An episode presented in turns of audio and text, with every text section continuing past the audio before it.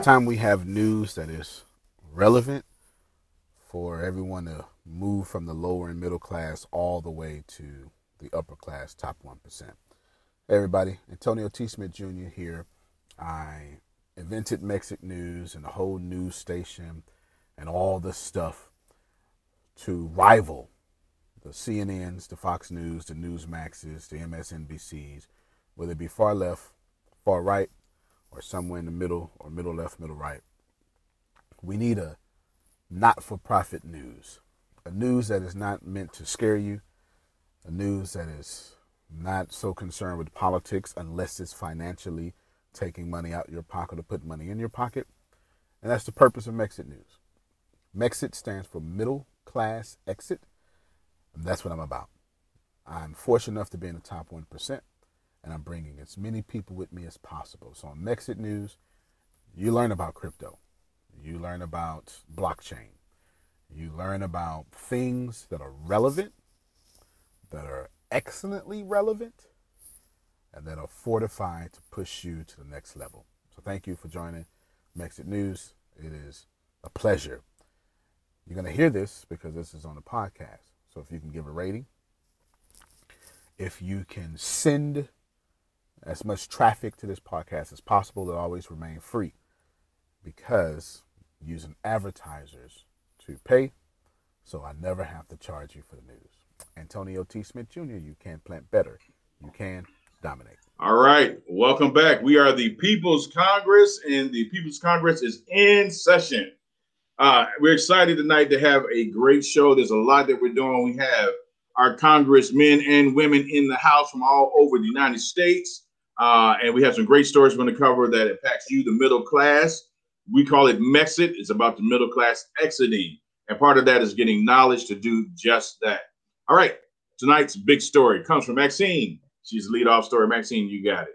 Okay. Well, listen, the new $3,000 child tax credit is going to, payments will start in July. That's what the IRS is saying. And so what happens with that is that they not only do they, they're not going to send the $3,000 all at once. They're going to send it monthly. So you get about $300 each month but at least they're going to be given these this three thousand dollars, and it's ages six to seventeen is what's going to be receiving it.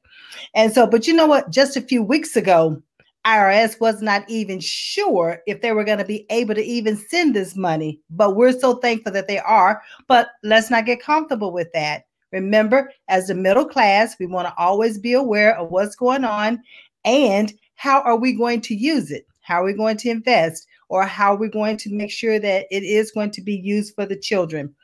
Now, as I said, it's going to be happening between here now and July. So just be, be on the lookout for it. So just be on the lookout for it. So the most important thing is that you know what? There are about 83 million children that live in households that will benefit from this. So it's just another way of get, again helping what has taken place with COVID and the delay in payments and so forth. But again, don't get too comfortable. Get yourself ready. Take advantages of a lot of these employment opportunities is happening so that you can supplement that $3,000 during this year. All right. All right. Be responsible, middle class. Let's talk about it. What would you do, congressmen and women, if you had $3,000 in your pocket right now? So, and that's that's the important thing is we got to think about it so we can be about it. If you don't think about it, when it hits you, you're gonna just do whatever you feel like. You got to have a plan. We talk about that here on uh, the People's Congress with Mexit. You got to think through. You got to plan it so that you can protect yourself from making mistakes. The same mistakes that's keeping you where you are. All right, Adrian, what do you got? Uh, first and foremost, you are not getting three thousand dollars. I heard that. I heard her say that you was about to get three hundred dollars spread out over a long time. So I'm not sure if it even sounds the same because three thousand dollars sound like you're doing something for me. All right, hold up, hold up a second, Maxine. Come on, Maxine. That so is, if you say three thousand. They're going to be totally getting a total of three thousand dollars, but it's going to be dispersed three hundred dollars per month. Ah. So Adrian is correct. I got you. Let's See face it, it's always the illusion. It's always the illusion. It implies as though you're getting a lump sum, but you're not. They're gonna spread it out three hundred dollars per month. Gotcha. Okay, That's why- gotcha. That makes That's more sense. middle class. Look, makes middle class. I was listening. I was hearing that because at first I heard three thousand. I'm thinking hallelujah. Then I heard it say three hundred, and I'm thinking, when is my next check coming? Yeah, yeah, yeah. I'm glad you caught that. I'm glad Yeah. you caught that because when she said three thousand dollars, everything else sound like the the daggone uh, Charlie Brown teacher. Womp womp womp.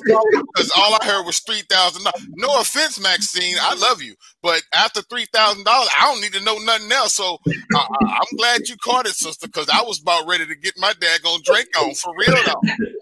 now look, now, now my question to Maxine is this: It's a child credit, so that means you get three three hundred per child or three hundred per family. No, you're gonna get the three thousand. You will receive the three thousand, but it's a child is a child tax credit. Then they're gonna start payments in July, so you're gonna receive three hundred dollars per month. Okay, no, but I'm saying if you have if you have two children, does that mean that you get double that? Yes, yes, it is per child from six to seventeen. So they have to be in the age group, and you know, um, let's see, yeah, ages six to seventeen. Yes. Okay, all right, good. So Marquise is gonna be happy. He get double for his trouble. You daggone Uh, I was gonna say. So everyone that has like the multiple children, they may benefit immensely depending Oh, on how many multiples you actually have in your house. Yeah, So this, this sounds like more like the more, the better. You you know, like if you only have one, you might have to figure that out because your 300 is going to be gone before you even know it. Because believe Right. it or not, the it's price of more than you is had. going up. But yeah, Right. yeah. So Yeah. biggest, the maybe if you thing. have four kids, then you're looking at an extra twelve hundred dollars sitting in your account. So Well, then it becomes something different, right? Now then it becomes like, oh, okay, they're doing what? But then I'm like Maxine when it comes down to because we are getting this, you have to start to ask yourself why. Things can't be that good if things are really that bad. Wow. Because we know that you're looking at something and you're living in a that bad situation. Don't keep letting people keep throwing money at us and say, ah, we're making everything better because what they're doing is they're trying to tell us that money is the answer, is the end all be all. And we already know that that is actually the biggest trick that we have to worry about. All right, middle class. Let's talk about this. Let's talk about this because you bring up a really good point. We don't we don't want to go negative on every issue, but that's a really really good point. Now we want to slow down and we want to talk about that because when you give people money, sometimes they do. Well, I mean, Marquis said it earlier. You said three thousand. I just blacked out. Like that's all I need to know. Give me my check. Like when is that coming? That it creates that. So let's talk about that. What are the pros and cons of that? You know what? You know what, Steve? The the the best thing that that you you said was uh, earlier was that you have to plan for the money because if you don't plan, that money's just going to go to buying Smurf buckets. I mean, it's going to go to anything. You know what I'm saying? It's gonna it's gonna go to anything. You're gonna Yeah, be like, true. you know what? I want extra cheese on that burger. You know, it's gonna go on anything. But Yeah. if, if you take that money and you account for it and you put that money aside, or if you give it an actionable thing to do, like work for you, then at the end of that cycle, you can see that lump sum plus whatever interest that it gained, or you could see a product that that you built with that money. So Right. I would I would encourage everybody to come on over, get your education, use the money wisely. At the end of the cycle, you will have more education and you will have an opportunity to build upon what you've learned. All right, this moment is brought to you by ATS, the place to go to get educated.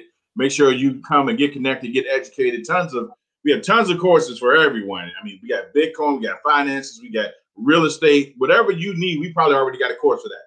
So you got to get locked into ATS, and we're thankful that you're joining us tonight on the People's well today on the People's Congress. We are Mexit, middle class exit, and the way you do that is by getting educated, right? Getting educated. So uh, let's see. I saw somebody raise their hand; they wanted to get in. All right, Maxine. Okay, so the other thing about this, you know, there's got to be a, a flip, right? you know it's going to pertain to those who make at least $75,000 uh, or less or no no more than $150,000 for married couples. Okay. And affecting what? The middle class. Yeah, yeah, that's dead in right in the center of middle class. Right in the middle. And so I wanted to make sure I brought that out because that's what we do. That's why we're talking about this. Mm-hmm. How is it going to affect the middle class? And again, you got those restrictions, not only age for the children, but now you have the what annual salary. Right. Okay. Now there, there's a limit on the age for the children. That's the first time I heard that.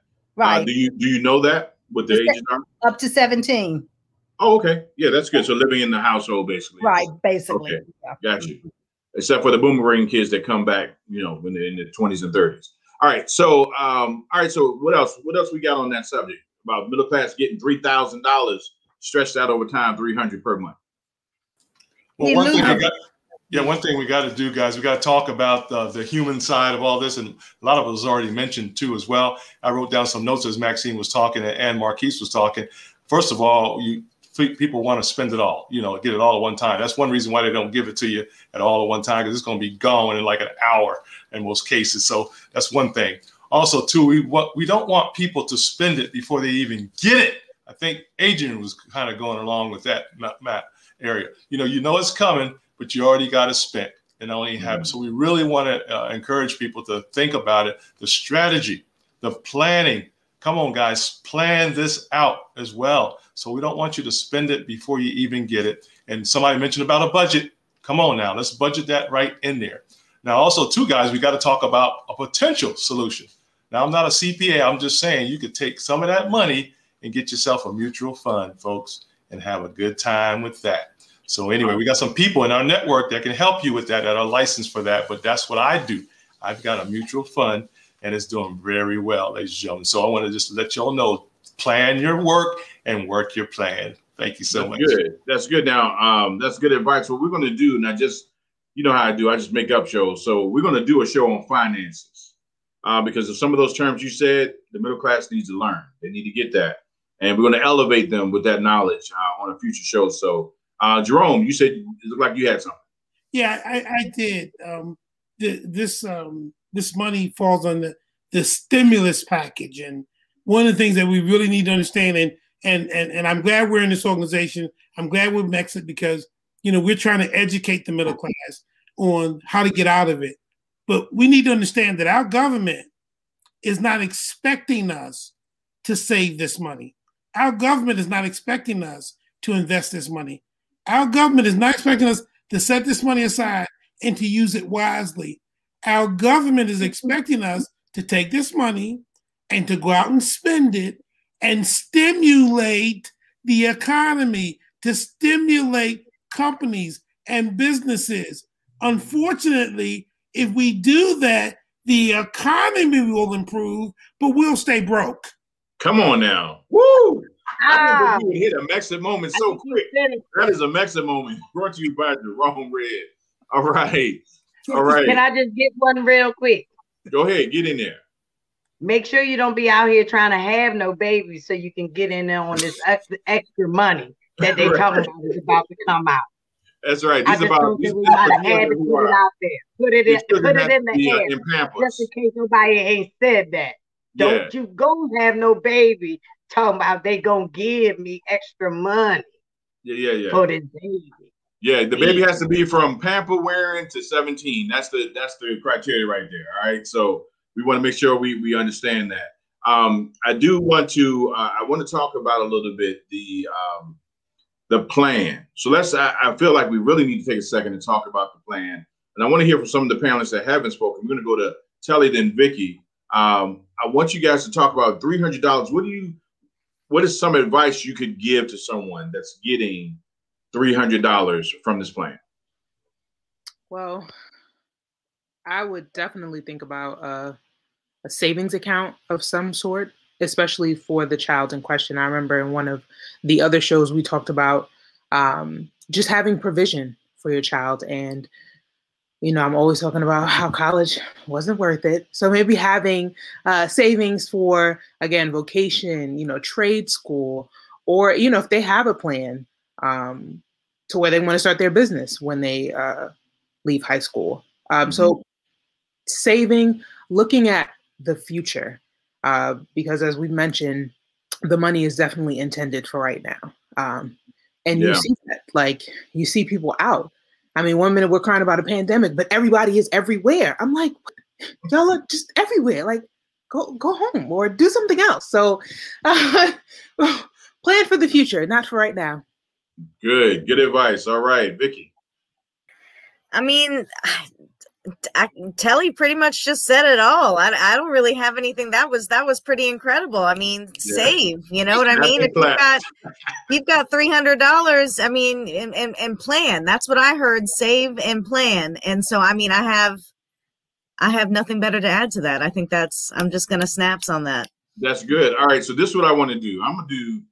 This is what we're gonna do. Let's just say we're in a community together. We know we all get three hundred dollars I want y'all to think, and we're going to do this for the middle class. This is an exercise because this is what happened to me literally today. A millennial came to me, a really good friend of mine named Charles, and um, he was telling me about cryptocurrency. He said, "You know, I've been wondering about cryptocurrency, and I think that's something I need to get into." And and I was actually asking him because he's going on on a uh, he's leaving to go to another state to live and start a new job and everything. And I really love love this brother. He's a good guy. And I said, look, if you need any money, just let me know. You got my number. If you need anything, anytime, call me. You know what I'm saying? That's the type of guy I am. So then the conversation went to what he's going to do, and then he was like, you know, the, the cryptocurrency, I think is uh, uh, something I need to get into. And I decided that I was going to go ahead and do that before I left. I said, you did? He said, yeah. He said, I went ahead and bought fourteen hundred dollars worth. You could have bought me for a penny. I'm trying to get this man some money. He did drop fourteen hundred dollars on cryptocurrency. I was like, can you go buy fourteen hundred dollars for me? I mean, you know what I'm saying? So so there are people who are planning, who are thinking, right? So I want us to do a little experiment. You got $300 and you know it's coming every month. How can you take that money, not save it? Because we already talked about saving. So that's one option. How do you flip that money? How do you have that money make money for you? What's some ideas? Real estate. What can you do with $300 with real estate? I could uh I could definitely take a, a course in real estate to learn how to make money and how, how to work with investors okay. like I'm doing like I'm doing now. And it didn't really it didn't take that much money. It yeah. didn't take that much money at all. I mean, once you initially get that once you get the ball rolling with the education, you're going to have more people come to you with more education and you really are not going to spend that much money if you learn what you need to learn and ask the right questions. And that's the key. You have to surround yourself with people who are like minded, who actually know more than you do, and who mm. are not afraid to share information. Are you a creator looking for a home? A place to genuinely call home, a place to put all of your work, all of your creations, some place where you know it will get the attraction, you'll get the followers, the subscribers that you deserve and you need. ATS TV is the place for you. If you want a place where you can call home, reach out to us. Email us at info at antoniotsmithjr.com and find out how you can become a creator on ATS TV today. We want you, and you want us. Welcome home. Tell them it's a link in the description. Click the link in the description to find out more about ATS TV and to see where you will soon call home. Tell him I said hi. Antonio said hi. That sounds like me. That sounds like somebody we know, Antonio T. Smith Jr., ATS. And uh, for the low, low price of less than $100, you too can take a real estate class through ATS. Let's go. go. All right, next person. Okay. Um, yes, yes, I'm, powerful. Go ahead, Maxine. I was going to say, I'm going to, of course, encourage them to, as you just said, development. Yeah. Develop yourself. I Absolutely. mean, look at your skill set. Look if there are some gap areas that you know that you need to bridge that gap area that's going to propel you and move you forward. That's mm-hmm. another way of thinking. And with the children, you know, with the parents, hey, let's start looking at what do we need to do for the children? Where do we what courses do we need to put them in? Mm-hmm. Let's look at their gifts. Let's mm-hmm. start, you know, developing that gift even further. Mm-hmm. That's just some of the things to think about. Of course, you know, with me doing the ability assessment, I'm always talking about right. invest in that so that that yeah. child would understand one, the learning styles is a part mm-hmm. of it. Mm-hmm. And two, what career path should they be taking based on what they're mm-hmm. already gifted at doing? Mm-hmm. Mm-hmm. Wow, that's good. You know what? This is a good time to do this. Why don't you guys flip to your to your websites? Look, if you guys are looking for an assessment for your student or yourself, make sure you call Maxine Phillips. Reach out to her at leveliscode.com. Put up your websites, guys, while we're moving through this. And we're going to do introductions in just a second. Um, and uh, someone else was a Jerome. Jerome, you had something. No, no. Okay, good. Now look, I want to tell you something about. Um, I'll come to you just a second, Adrian. I, I want to tell you about a lady in my neighborhood that flips. Learn. How, she taught me how to flip money. Mm-hmm. All right. What she did was, you guys ever had the frozen icy cups in the styrofoam, mm-hmm. the Kool Aid frozen in the cups, mm-hmm. right? So I remember one day when I went to her house, I looked into her freezer, her deep freezer. She had about 150, 200 ices frozen. Yeah. yeah. Now, if you sell that at a dollar each, that's two hundred dollars. Guess what? She she made that with Kool Aid. Yeah. You can buy 10 packs of Kool Aid for like $1.50. Okay. And some sugar. So the cost of the Kool Aid packs and the sugar, she made $200 per freezer. So when you talk about flipping money, there's a way to do it um, and do it legally. You know what I'm saying? So there's there's options out there, and I'm just saying we got to look at everything that's yeah. out here that can help you and your family. You might have different giftings, different things you can do, um, but we want to hear from you. What are the things you doing? What's your side hustle? Matter of fact, you know what? We want you to post that. Let us know what your side hustle is. Give us your website and let us support you. Because here at uh, the People's Congress and ATS, we believe in one thing, and that is what? Group economics. Group economics. Group economics. If you got something we need to buy, guess what? We need to buy it. And if we don't need it for ourselves, we need to buy it for somebody else and support you. All right. All right. So, uh, does anybody have anything else they want to they want to talk about that that that three? Absolutely. I got a flip. Maybe Adrian had something. Go ahead, Adrian. Go ahead, Adrian. I was gonna say I got a flip now. If you're getting three hundred dollars, and if it's a corner start, now if it was to come right now, that would say you go to the dollar store, a Family Dollar per se, the one that would give you the nicer of the nicer. You go in and you find something of quality if you see something in the home decor realms or whatever, and then you can literally either sell these products, right? Or actually have raffles and draw it and say that for Mother's Day, you're going to raffle this one or for, and then next month you get it for Father's Day. And whatever the, you sometimes you got to make them up. You know, if you're to, this is, this is the, how you can constantly flip but if you're, you know, flipping, saving, you're not only, you know, helping someone, but you're not also just running around. And also another good way to do it is just to find something small to invest in. Because remember that it's really not your money. Mm. So if you never really had it to begin with, mm-hmm. you really didn't have it. So now that they're giving it to you, it's extra, but you've already been making it without it truth be That's told.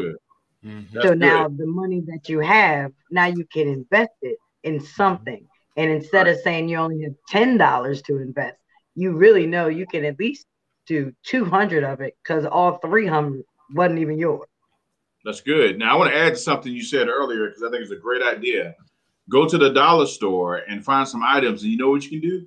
You can find little um, little foil painting. Get you a brush, and you can just brush on there a scripture or you can brush a positive saying or positive word, and you can paint you can paint that, or you can get the little stickers and stick them on there, and you can sell them. And you can do it around holidays. You know, we got tons of holidays throughout the year, and so you can do different ideas like that for a dollar. You that's what you bought it for, but you can sell it for five, ten times as much if you make it really look nice. And people who you buy from will consistently buy from you if you keep creating those kind of small trinkets. There's another thing I want to do, and I want to put this out there to the middle class. Why don't you do a $100 challenge? for your kids or the kids in the neighborhood. A $100 challenge. And what you do is you give each one of them $10. You get 10 kids, or you got two kids, give each one of them $50 and say, I want you to show me how you're going to take this money and increase it. I want you to, and I'm to give you a couple ideas. I want you to even Google how to flip $50 or $100. And I want, I'm to challenge you. And if you show me you can flip this money, that you can get an increase off this money, I'm to give you double that back to do the next time and just get them into the mindset that I can actually make money by creating with my own mind an idea, and then people will buy it from me. Yes, who had that? Who, had that finger up? That's a really good idea, Steve. Yeah. That's so a, now, now, this is the question. The question is, is this legal? it's illegal. If it's your child, it's legal. You know why? Because you can put your child at the end of your property with a lemonade stand. You know what I'm saying? So there's some things within your family you can do because it's a family project. It's not like you're trying to go into business. It's just they're selling, they're trying to sell some items, right? Now, if you're gonna make some real money, you, you definitely want to get set up under, you know, an LLC or an S corp. You want your parents to help you structure that. But even that process lifts the middle class up again.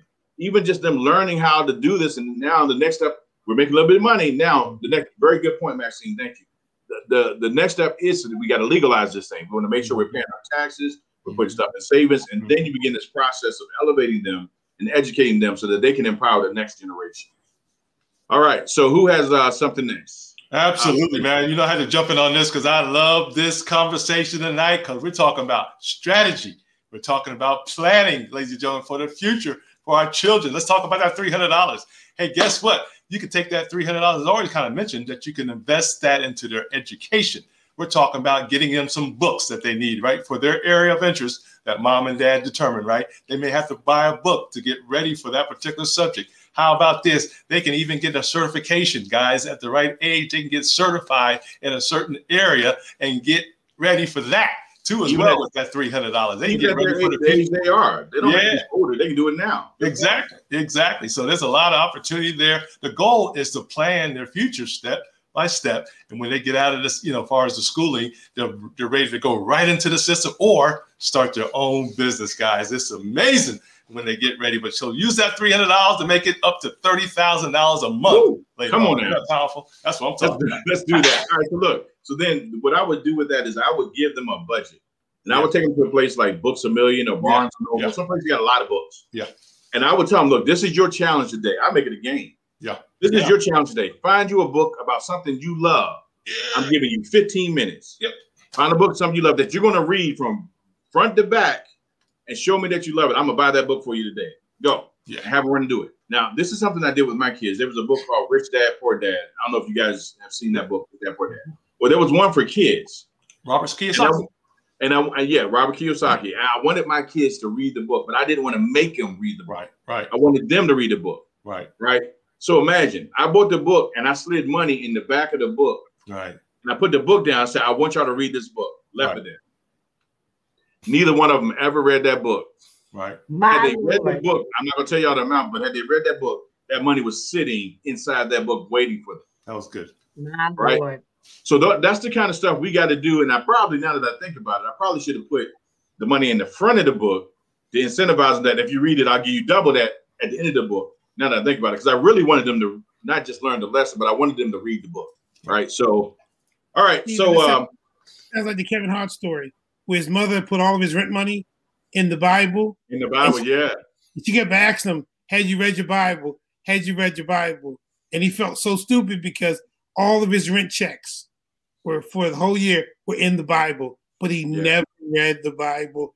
And uh, the comment like that Kevin had made, and, and Kevin, you you're really on the money with the education and the books, because what went through my mind when you said that, and and I know each and one of us can relate to this.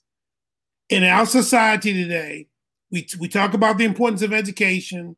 We tell our children to do well in school, and they do, and they graduate from high school, and then when it's time to go to college, they don't know what they want to do. They don't know what they want to major in, but they're spending your money or student loan money to go to college. And then after they've been there a semester or, a year or two, then they change. And then by the time they graduate, that's not what I really want to do. And then they got to go take some more classes. But if you start them now in different fields and in different areas when it doesn't cost that much, they can go, I like this. Or no, this sucks. I don't want to do this. I want to do something else. And it costs you a whole lot less money now than it will when they're 18, 19, and 20 years old. Come on now. That's good. Boy, you are the Mexit man. He is working it out. Go ahead, bro. Because it's uh, because it's because I'm here. I'm in. There I'm we in, go. you're in the box. It happens to you. There we go. So, uh, so let me tell you what I did to my son. I did this to my actually our children. I told them that I'm not paying for college, and they were like in middle school. I told them I said I'm not. I'm not. And I would say it around other parents. People have discussion like, "Yeah, you're going to college," and I'm like, "Yeah, they're going, but I ain't paying for it. I ain't paying a penny for college." And I just kept saying it, kept saying it. So by the time we got to, and what I would say is, I'm not paying for their college because of the reasons you said. Um, I'm not paying for their college, but when they get out, when they want to start a company, I will be the first to give them the money to start their company. So that's kind of the way I balance that out.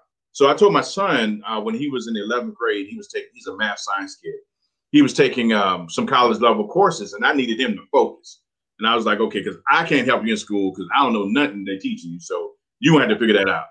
So I told him, I said, look, um, if you get straight A's the whole year, I'll buy you a car because that's what he wanted. And when, as a parent, if you can tie the reward that they want into the thing you need from them, they'll be self motivated to achieve that goal. That's the concept. So I told him, I said, if you get straight A's the whole year, I'll buy you a car. Guess what he got? Straight A's the whole year. Now, let me tell you what that did. It made me owe him a car, number one. So that, okay, I said it. But look, what it really did for him, he got to the 12th grade. He passed the 12th grade. He was the number seven student in his class, the top ranking African American male, and he got a full ride scholarship to UNC Chapel Hill. And I didn't have to pay for college. Come on now. That's what I'm talking about. That's hey, that's how you do that. That's how you do that. So yeah, we got to be wise about it and help our kids understand. But, but, I, you, but you said a great point that you have to tie the reward with it. Yeah. And that way, the incentive is for them, and they have the desire, the motivation, and everything else that goes along with it.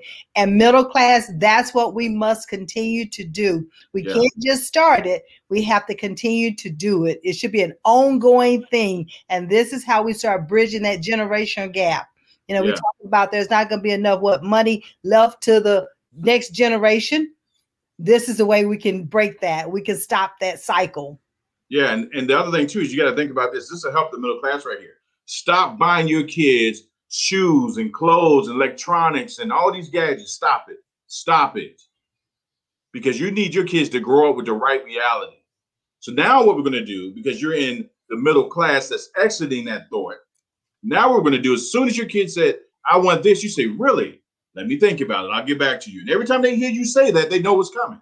What's coming is a plan to help them get what they're asking for. You're not just going to buy it because you I love my kids. I'm gonna go buy. No, that's not what you had to work to get the money. They need to work to get the money. So what you're gonna do is you're gonna think through that thing. You're gonna say, okay, my kid wants X. Okay, now I see when I can buy it. All right, that's the timeline. So this is what I'm gonna do. This is the thing I need them to do for me in my house, in my community, in my school. All right, if they're good in the house, they're doing their chores, they're respectful, great. Well, you know what? In the community, I'm gonna need you to go on Saturday and help Miss Johnson cut her grass. I'm gonna need you to go and deliver food with with your uncle. You know he going out every weekend. He need people to carry them packages, right? Think through how can I get my kid motivated to help build up the community. And then the next thing that you want to do is you want to make sure that they are conscious of the fact that I'm earning the thing I want. Right. And if they go, can't you just give it to me? You say no, because when I go to work, they don't just give me money. I got to give them time. I got to give them work then they pay me. So I'm just treating you the same way I'm treated. They might not like it at the beginning, but they're learning a valuable lesson that in this world, you got to work for what you want. It's not just going to be given to you. Right. As a matter of fact, the reality is you can work for what you want. Nobody has to give you instructions. You can figure it out for yourself. By the way, Adrian, your hair looks fabulous tonight. Just want to let you know you are doing it, girl. All right. All right. So uh and, right. and Stephen, that's and Stephen, that's the only way to do it, the work. That keep that in mind. That's the key. All of us here have worked. That yeah. is a given. You got to work, ladies and gentlemen. In fact, you got billionaires that they ain't leaving nothing to their family members because they ain't earned it. so you got to earn it. So Warren Buffett said that. Warren yeah, that's what I'm saying, man. So money and he took half of his money and gave it to Bill Gates, the Bill Gates and Melinda Gates Foundation while he's alive. And he said, I am not leaving any of this money for my family. Why? Because yeah. they didn't earn it. They don't know what to do with it, and it would destroy my family. So mm. that's just amazing. That's coming from Warren Buffett. He's probably going to just get arrested charity before he dies. All right. So uh, let's see who we're going to go to next story. We're going to go ahead. Oh, go ahead, Marquis. Well, I, I, I wanted to throw in a little extra sauce, if you will. What kind of sauce is that? This is the good stuff. But, All right, but anyway, good stuff, anyway, baby. anyway, anyway, I, I listen, man. The the the biggest thing that we're talking about here is mindset. And if you do not if you do not have the proper mindset, you can't even you can't you can't tie your shoe. So one of the best ideas that I've heard about setting a mindset, you got to get them early. That's why when you see these new trends, regardless of what it is, they always go after the young people. When I was a kid, uh, Click It or Ticket. We, we, you know, yeah, you know, in, in my day, you didn't have to wear a seatbelt. And then when I was coming up, all of a sudden seatbelt laws changed and the kids were educated and we started talking to the parents about, hey, you might want to do this. Because mm-hmm. they taught you from school. They were actually teaching you something in school back then. Yeah. That's exactly right. But here's here's the idea. Going into a comic book store with a bunch of, you know, four, five, six year old kids they're already excited because they're looking at their superheroes and they're they're there in the house with the superheroes. Mm-hmm. And what what I found interesting is that when you can correlate somebody like Batman, somebody like Iron Man who has money. Oh yeah. You can then teach the young people about annuities, IRAs. You can teach them about real estate. You can teach them about credit cards. You can teach them about automobiles.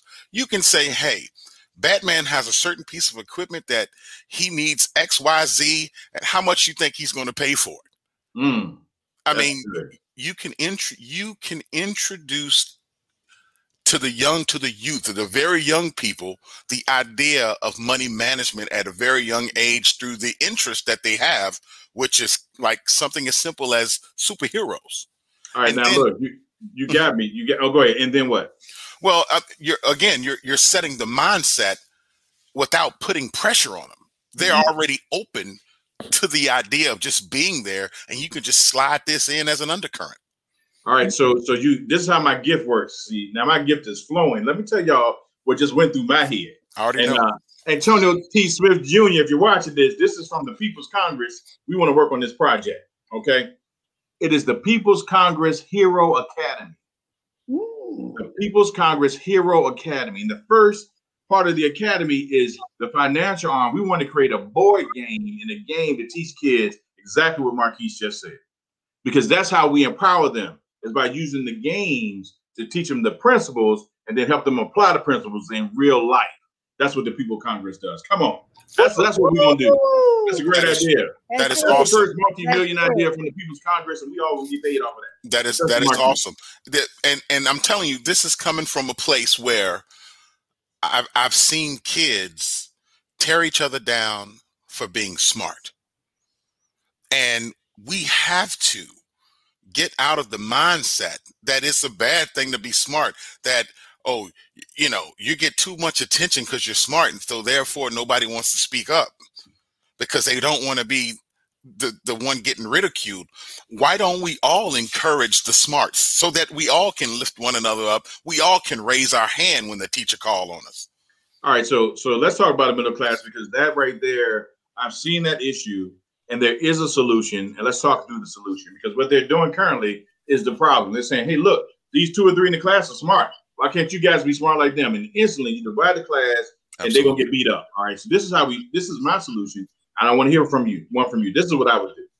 I would take that smart kid and I would take that biggest bullying kid in the class, and I would take them both aside and give them a project and tell them this is what I want y'all to do. Figure out how to use his smarts and your smarts that you haven't even discovered yet, and create something where you can make money together. And then I would help them see how together they can do it. And this is outside the class.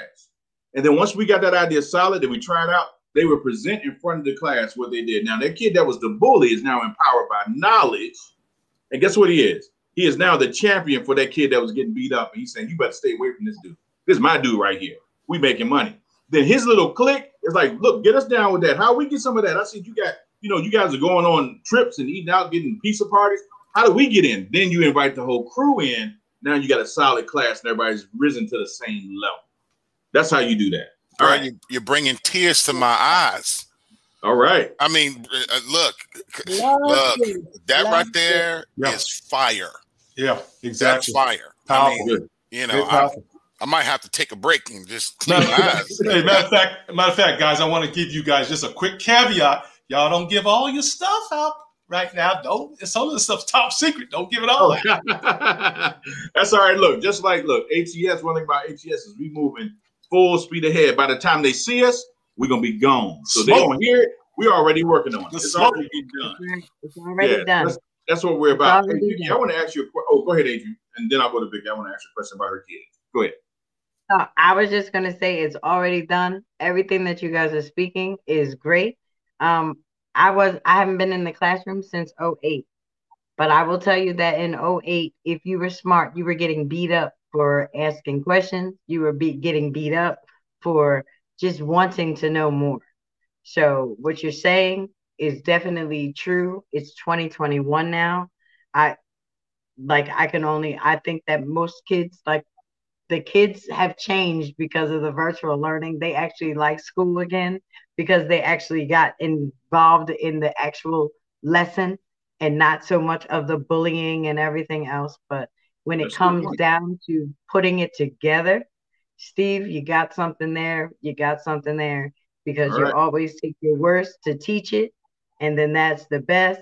And if someone could hear that right there, that is love. You just fixed a lot of situations.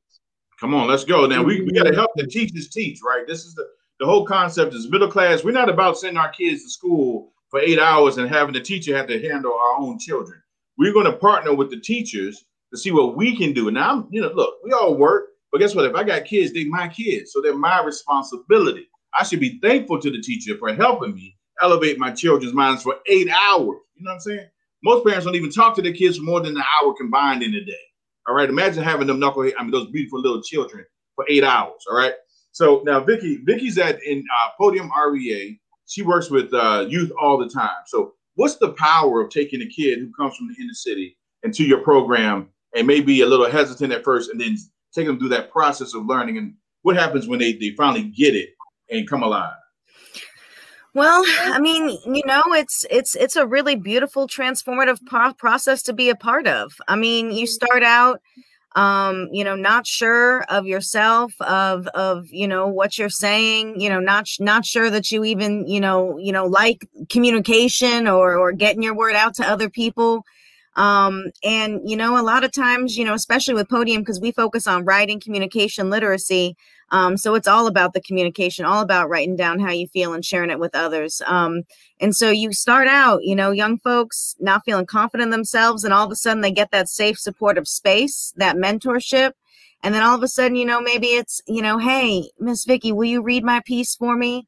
Um, you know, and so maybe you read, you know, their piece that next week, and then you say, hey, you know what? But it sounds so much better when you do it right? Because it's your words it's your story so i could read it you know but but i did that last week you know let's let's do something new this week. And so it's just you know it's a process it's a relationship building you know? It's not just a all right we're going to learn this lesson and move on it's all right this i'm going to meet you where you are mm-hmm. you know? And if you're you know if you're you're still in that process then then let's work together um, and so it's so beautiful to just see at the end of the you know at the end of the program at the end of the quarter whatever you're when you're working with your young folks um, you know, just to see maybe they started out, I'm not sure, you know, I, I, and then at the end, you know, they want, they're first to raise their hand and say, Hey, you know, I want to read my story. Hey, maybe I wrote something outside of this program and I want to bring it in and share it.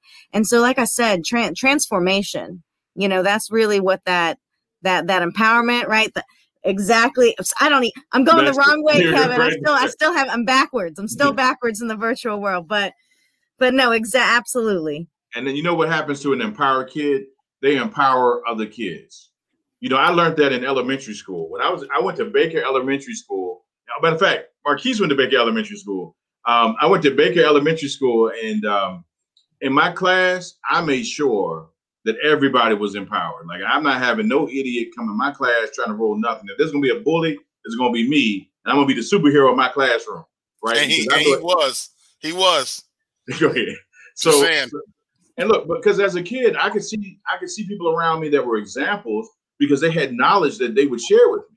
I mean, I had people who would speak into my life and make me feel good. So when I came to other people's lives, I wanted them to feel good, right? So that's what we want to do is we want to have our kids get so confident within themselves. Like Maxine, when they go through her course and they start getting that assessment, they come in blind to who they are and what their abilities are. When they come out, they're transformed. They're like, man, I didn't even know all that was in me.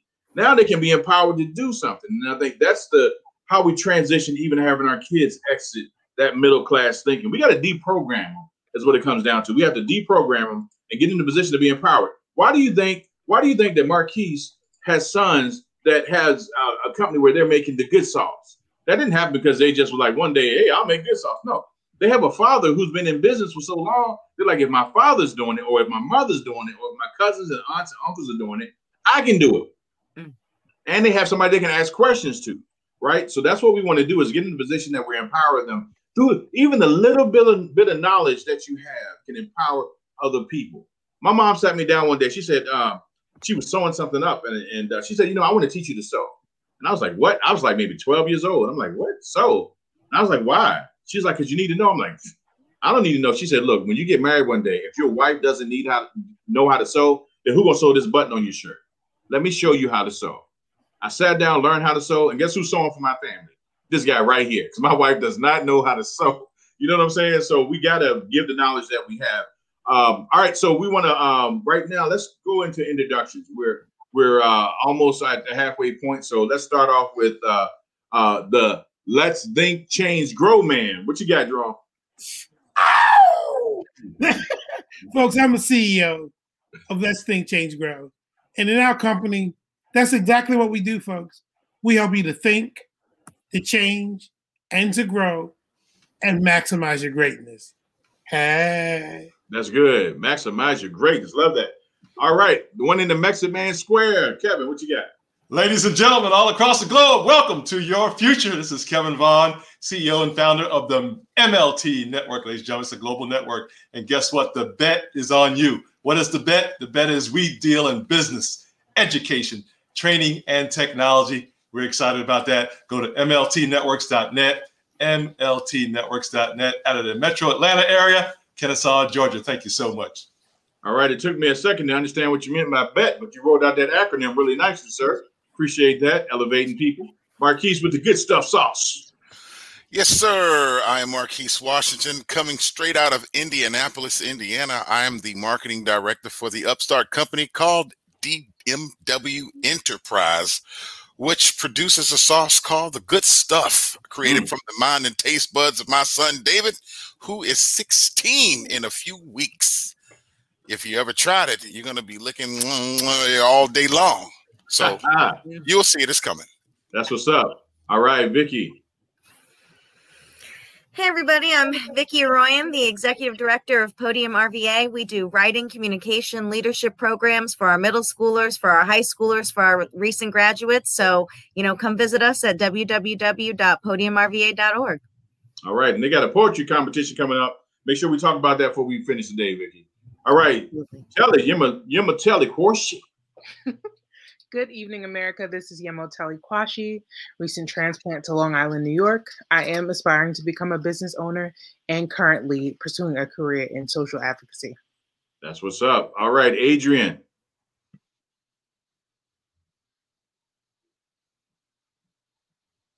Uh oh. Are you there? All right, Maxine, we're going to go to Maxine and then we'll come back to Adrian. Go ahead, Ed. Um, Hello, everyone. The Levelist Woman coming to you from Raleigh, North Carolina. I am the CEO, that's the Chief Education Officer, where right. I help individuals to understand their natural abilities so they can map that into their life, their career, and their profession.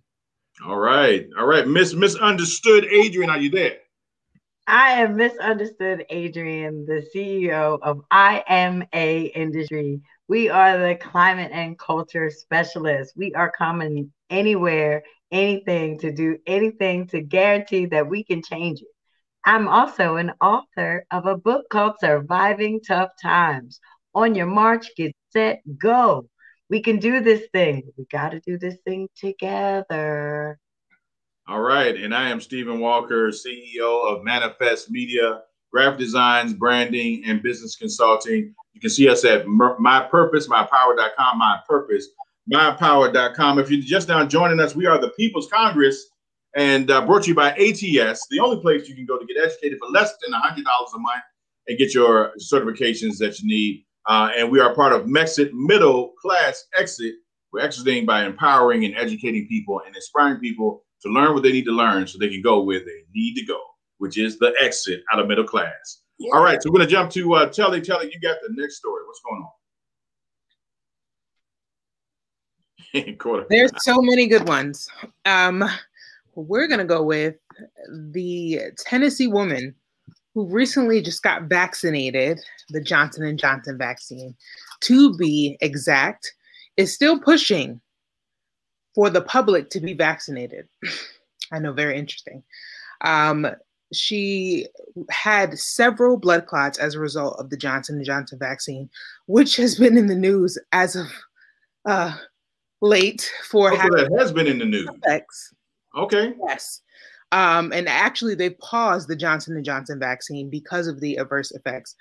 Um, and she was unable to walk for a week, but it's still saying it is imperative for the public to be vaccinated. Well, I personally disagree. I think that this push for vaccination uh, is not fair on the public. It's very interesting that all of a sudden the government really cares about our health when we have the FDA approving and not approving for additives and just weird things to be put in our food um, and just our basic house, household things. So now all of a sudden you care about my health. I need to get vaccinated. We're in this together. No.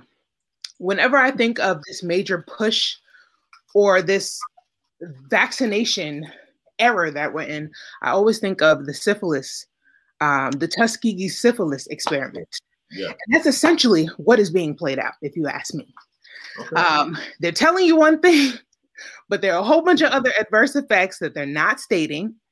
Um, and again, we spoke yesterday on our show about being a self advocate, advocating for yourself. So you should do what is best for yourself. Now, I don't know about this Tennessee woman. She will definitely be in my prayers, but there is no way that I'm going to be get to vaccinated and have clots and can't walk and still say the vaccine is where it's at. So, America, do what is best for yourself, hmm. not what is propagated. This is the whole reason, one of the major reasons why we started this program is to exit the middle class, exit that mindset. Don't let, and I repeat, do not let the media and all of their falsehoods force you or try to coerce you to get involved in this big experiment that they have running around. All right, so um, we're going to jump to Marquise, but I did want to say right here that you know we know that within the uh, within our audience there are people who are on both sides of this issue. So what we want to do is talk about both sides of the issue. We're not going to just take one side or the other. We do right. want to look at, at, both sides because our right. audience is you know made up of both people. But go ahead, Marquise. What do you got? Well, I, I wanted to add to that. Um, the Pfizer CEO, uh, Albert uh, Bourla, I believe his name is, says that the uh, you're going to need a third dose uh, more than likely between six to 12 months from now to combat the uh, variants of the uh, of the of the COVID strain. Mm-hmm. And and from there, I, I believe it's going to be a, an annual revaccination, just like the common flu, which we haven't heard about in a while. I'm just saying. Uh, also, Fauci, I believe, said said that as well. He he said it's going to protect us against the virus that you have a 99.7% survival rate from. Um, don't get me started on it. I'm I'm, I'm I don't like this. Um, I don't like ha- having one, two, three, four, and an annual shot. It doesn't make any sense to me. I'm with Telly on that one. Um, however, um, people are getting sick, and that's kind of being swept underneath of the carpet for from those who are having damaging effects. My biggest problem is you can't sue anybody, and so when you can't sue anybody, and and they're pushing this on you, red flags go up in my head. I'm like, wait, hey, hey, hold on. And the bottom line is, this is an experimental vaccine. I'm not going there. So all right. So so I'm I'm going to go to Adrian right next, but I do want to say here that um, there are people who are taking the vaccines and by choice, they're they're taking the vaccines, and that's what we wanted to be a choice. Um, no one should be made to take anything because it's your body, so you should be able to choose what you want to do with your body, right? So uh, so we don't want to take that position where you know we want to force people to take it or not to take it. It's your choice. You should be if you're an adult, you should be able to make that decision. If you have children, you should be able to make that decision for your children too. And there are people who are taking the vaccines and they have no effects no side effects. And there are people who are taking them that are having severe side effects. But both of those stories need to be told so that people are educated, can make an educated decision. All right, Adrian, what you got? Well, I want to say that I would say that I would agree. But then I have to be honest and say I have multiple sclerosis. And supposedly they say that I'm one of, you know, those people that need to be vaccinated so that vaccinated so that I don't get sick and everything. Knock on any everything, but it don't need to be a knock per se. Because mm-hmm. I have not been yet sick. Unless it has been a sick and I just didn't know it was a sick. So okay. there's a there's a difference in it because how you think you're sick, I might have been sick for the last 15 years. Everything that they say is sick now are the my symptoms that I have every day with multiple sclerosis. So my question is, are now you that sick that now they just made you as sick as I am? So mm. you don't need to take the medicine because now we're all sick right? Because you just weren't sick before, but I've been sick. So I don't know. Do I need to take the med? You, you know. So when you're getting into dealing with taking something or not taking it, you have to take it. This is going to make you feel better. Okay. So now look, there is some recourse though. There's something, there's some protections in place. If you go to law.lis.virginia.gov just to see an example of this, you can find it for your own state. I was looking this up today, and there are exemptions from immunization requirements. Uh, it is uh, one is 12 VAC 5-110-80, and it says that religious and medical exemptions. There are there are religious and medical exemptions that you can take, uh, and there's no certification of immunization shall be required of any uh, student for admission to school based on that as well. So I would say for you to get informed, and I have a lot more on that that I've looked for uh, but there's a form CRE-1, a form uh, CRE-1 that you can look uh, to download. There's PDFs online, and you can get um, notary. Uh, you got to have a notary public sign it, and then you're exempted uh, because of religious or yes. medical issues. Right. Yes, powerful. But what if I just don't want to get it? But see, yeah, if I just don't want to get it, I should well, still have the right to just not want to get it. Yeah, if you, you then, have a medical, if you have a medical issue like you just mentioned, that form right. signed by your doctor exempts you from that. Oh well, no, they, those are the people that the same people that would you would get the exemption from are the people that are offering you and telling you that you need to take the medicine. That's okay, now that's a, that's a great point. That, that, All right, so let's go there. Since you said that, let's go there. I wasn't going to get into that today, but let's let's go there. So I actually found this, uh, and this was really interesting. It says there's some questions that you can ask the, the physician you never say I'm not taking I'm not getting I'm not getting um, the vaccine. Never right. take that position because then you're you're opposing what the government is trying to do. Now, if you do that, then you got an issue. What you do is you ask questions, right? So we, we let's get into this a little bit. All right. So what you can do is you can ask the questions, um, and, uh, and I probably shouldn't get into it in great detail until I get this vetted through our company through ATS. But I would say just um, look for religious exemptions in, for your state or medical exemptions for your state. There are certain things that they're putting in the vaccines, and it's in all the vaccines that um, are could be complicated with medicine you're taking, for example, or a condition you have. And once the doctor says, you ask them, is that in, is this compound or this element in uh, the vaccine? And they say yes. You go, oh well, see, that's not going to work for me because I have this condition. So I, I opt out. Thank you very much. And then you just walk away. No discussion, no talking about it because you've already dis- determined that there's something that will conflict with your your medical health, right? So, yeah. but I, you know, I'm not going to get into that today. Maybe yeah, Maxine mentioned it yesterday. Yeah, Maxine talked about the other day about that. Yeah, yeah. So right. I'll get with uh, I'll get with ATS to make sure we get that clear before I put that out on the network. What and it is I'm talking about. I just do. I have one more point. I, I don't think I clarified it when I spoke about the um the story per se. I'm not this isn't a, a, bashing against anyone that is going to take the vaccine or who has taken the vaccine. I just think the the frustrating part for me, and I'm sure other um, individuals within the middle class can attest to this, is that there is just such a huge push for people to get the vaccine, or we'll go back to normalcy once you get the vaccine. Um, but yet we're just seeing, hearing all of these horror stories about those who did get the vaccine, and mm-hmm. also, I mean, let's just talk about like the flu vaccine and other vaccines that take time to really develop, to know, like to run tests, trials. Mm-hmm. It's just, right. there's just been so, there's been such a different approach. Like there's companies offering incentives to their employees if they get it. Like even at a family member's job, they're offering money mm-hmm. for those who get. red flag, red flag, red flag. Like yeah. so the the approach is I think one of the biggest frustrations mm-hmm. I think for so many. And so anyone mm-hmm. here or anywhere that's got, you know, that's got I have family members who get it, um, who have gotten the vaccine and you know anticipate getting the vaccine. But mm-hmm. my thing is do not demonize me or anyone else who takes a stand of right. I'm not getting the vaccine for whatever reason. Even if yeah. you're an anti-vaxxer, you're a never yeah. this, you're a never that. Well, let me be that. Okay, let me be that.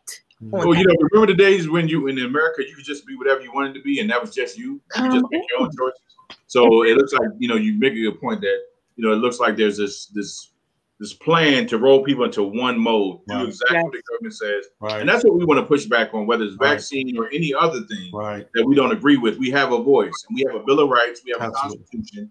There's things that we're protected as citizens of the United States. It gives us the ability to yes. disagree. And we can disagree without being disagreeable. Right. And so that's where we want to get to is, you know, if if, if Telly has legitimate concerns and somebody else in the Congress doesn't, great you know, that's your life, your family. Right. You do what you want to do. And exactly. we, we, we will pray that nothing happens to either one of y'all. You know what I'm saying? So mm-hmm. that's the way it works. And that's how we should be um, as American society. So anybody else want to chime in before we move to the next story?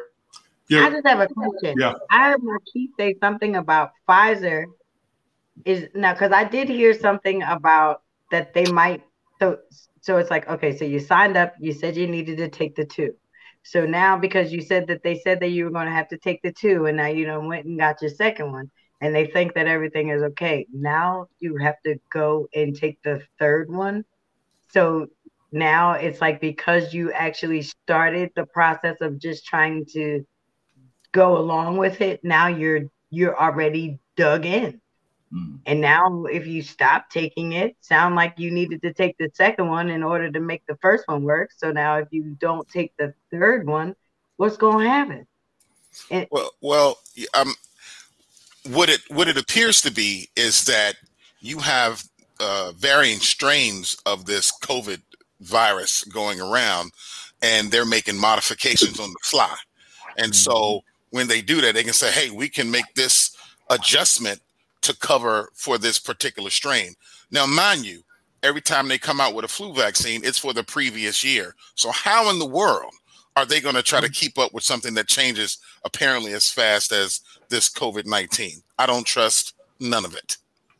Absolutely. Uh, you're absolutely right because technically, guys, from a technical standpoint, it takes time. The, the uh, folks that know how to do this says it takes years, folks, for stuff to come back for the results, let alone hours or days or weeks. So it's so important. But I want to make a quick point, guys, about this. Not everybody, we've got 300 million in the United States, 7 billion plus around the world. Not everybody's body's the same. Obviously, it sounds like everybody's body's the same. We don't need to take the same thing for everybody. Don't get me wrong, I'm not minimizing none of that. Everybody should make their own choice, ladies and gentlemen, but there's other methods to keep your body healthy. And that's what we want. We want you to make your own choices, but also get educated about what your body's doing, not doing, and you, of course, make the final the, the, the final uh, decision on that. But we want you to think. That's what I'm getting at. We want you to think. That's what we were teaching our children to think for yourself, get information, and make the decision best for you. All right, America, we are the People's Congress, and we are bringing you information and education to empower you. And we want you to join in the conversation you know, if you've heard something uh, already that you're like, you know what, I, I got something I want to share, look, feel free to share it, drop a link, you know, give us comments and, and help. If we're misstepping or making, we're saying the wrong thing, let us know. You know, we want to tell people the truth. And if we have to go and retract the statement in the future show, we'll do that. Um, because it's not just about us, us talking. We want to talk about facts. We want to talk about truth because that's the only way you're going to get out of the middle class is to be empowered and make it out. All right, so let's go to Adrian and talk about what's happening in the streets of Philadelphia. Man, all right. Governor Tom Wolf just activated the Pennsylvania National Guard. He said that they are anticipating the murder trial verdict of Derek Chauvin. and I understand we can go into the big thing, but the anticipating to the point where everybody has now boarded up their buildings, like basically a jury will decide whether Chauvin's actions is going to cause the death of George Floyd. We all understand that. But they're saying that because of the verdict about to come out, Philadelphia officials are just going to say, you know what, we are just preparing for this potential arrest. Like we already know that it is happening. So, yeah, I can go on for days about the fact that we can prepare for something that is happening the reason why I wanted to bring it to the Mexit and just say, hey, guess what? We don't have to keep letting people tell us about how we are going to react to something. Come on, that's good. Let's do let's do a little bit better and let's go the whole opposite way and let's prepare for the worst. Not be so naive and be upset when things go wrong when we already know that things may not seem to be the way that they are. I believe if you take this approach, you don't need guards. But because we have guards, there's a reason and there's a story that says that because you see the guard, don't need the guard. Let's send the guards home because it was a waste of time let someone tell you that they were wrong in the anticipation of what it is. Stop telling, letting someone be. Uh, stop letting the story. What are we? we what does it say? Retroactive. We need to be proactive, proactive and not yeah. reactive. Mm-hmm. And and if we already can anticipate this, like I heard so many stories today of how we're just waiting on this justice to be served. And to me, it just sounded like the setup because they're already sitting here waiting on us to, to, to act up. Mm-hmm. So then that means stop telling me that it's going to be great and we're waiting for it. Let's just say be real, be honest, be diligent, and pay attention. Talk right. to your people, speak to your people. Congress, help me out because if it's mm. not happening in your cities, Philadelphia, Wake up, mindset. Yeah, we are yeah. in the Bible, y'all. Don't let them tell us that we're gonna run another way. That's the city that shows up in the back. I'm just so let me ask you a question. When's the when's the verdict supposed to come out? They say supposedly Tuesday.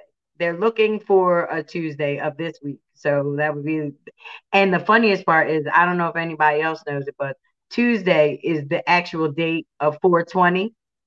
So um, yeah. For all of those, for, for all of those that have anything to do with the cannabis of anything, 420 is a national holiday for something that we all like. Well if you partake you would love to do it on 420 so because of the fact that they are anticipating that this trial is going to come out on the day but we all supposed to be lit up. Okay look, now I'm gonna just be straight with you because we're not playing games. Playing that's National Weed Day, right? So that's National Weed Day, right? So most people who smoke weed in states where marijuana, okay, where marijuana is legalized. As a matter of fact, you know, in some states it's about to happen, like in July. I think Virginia is going to happen in July.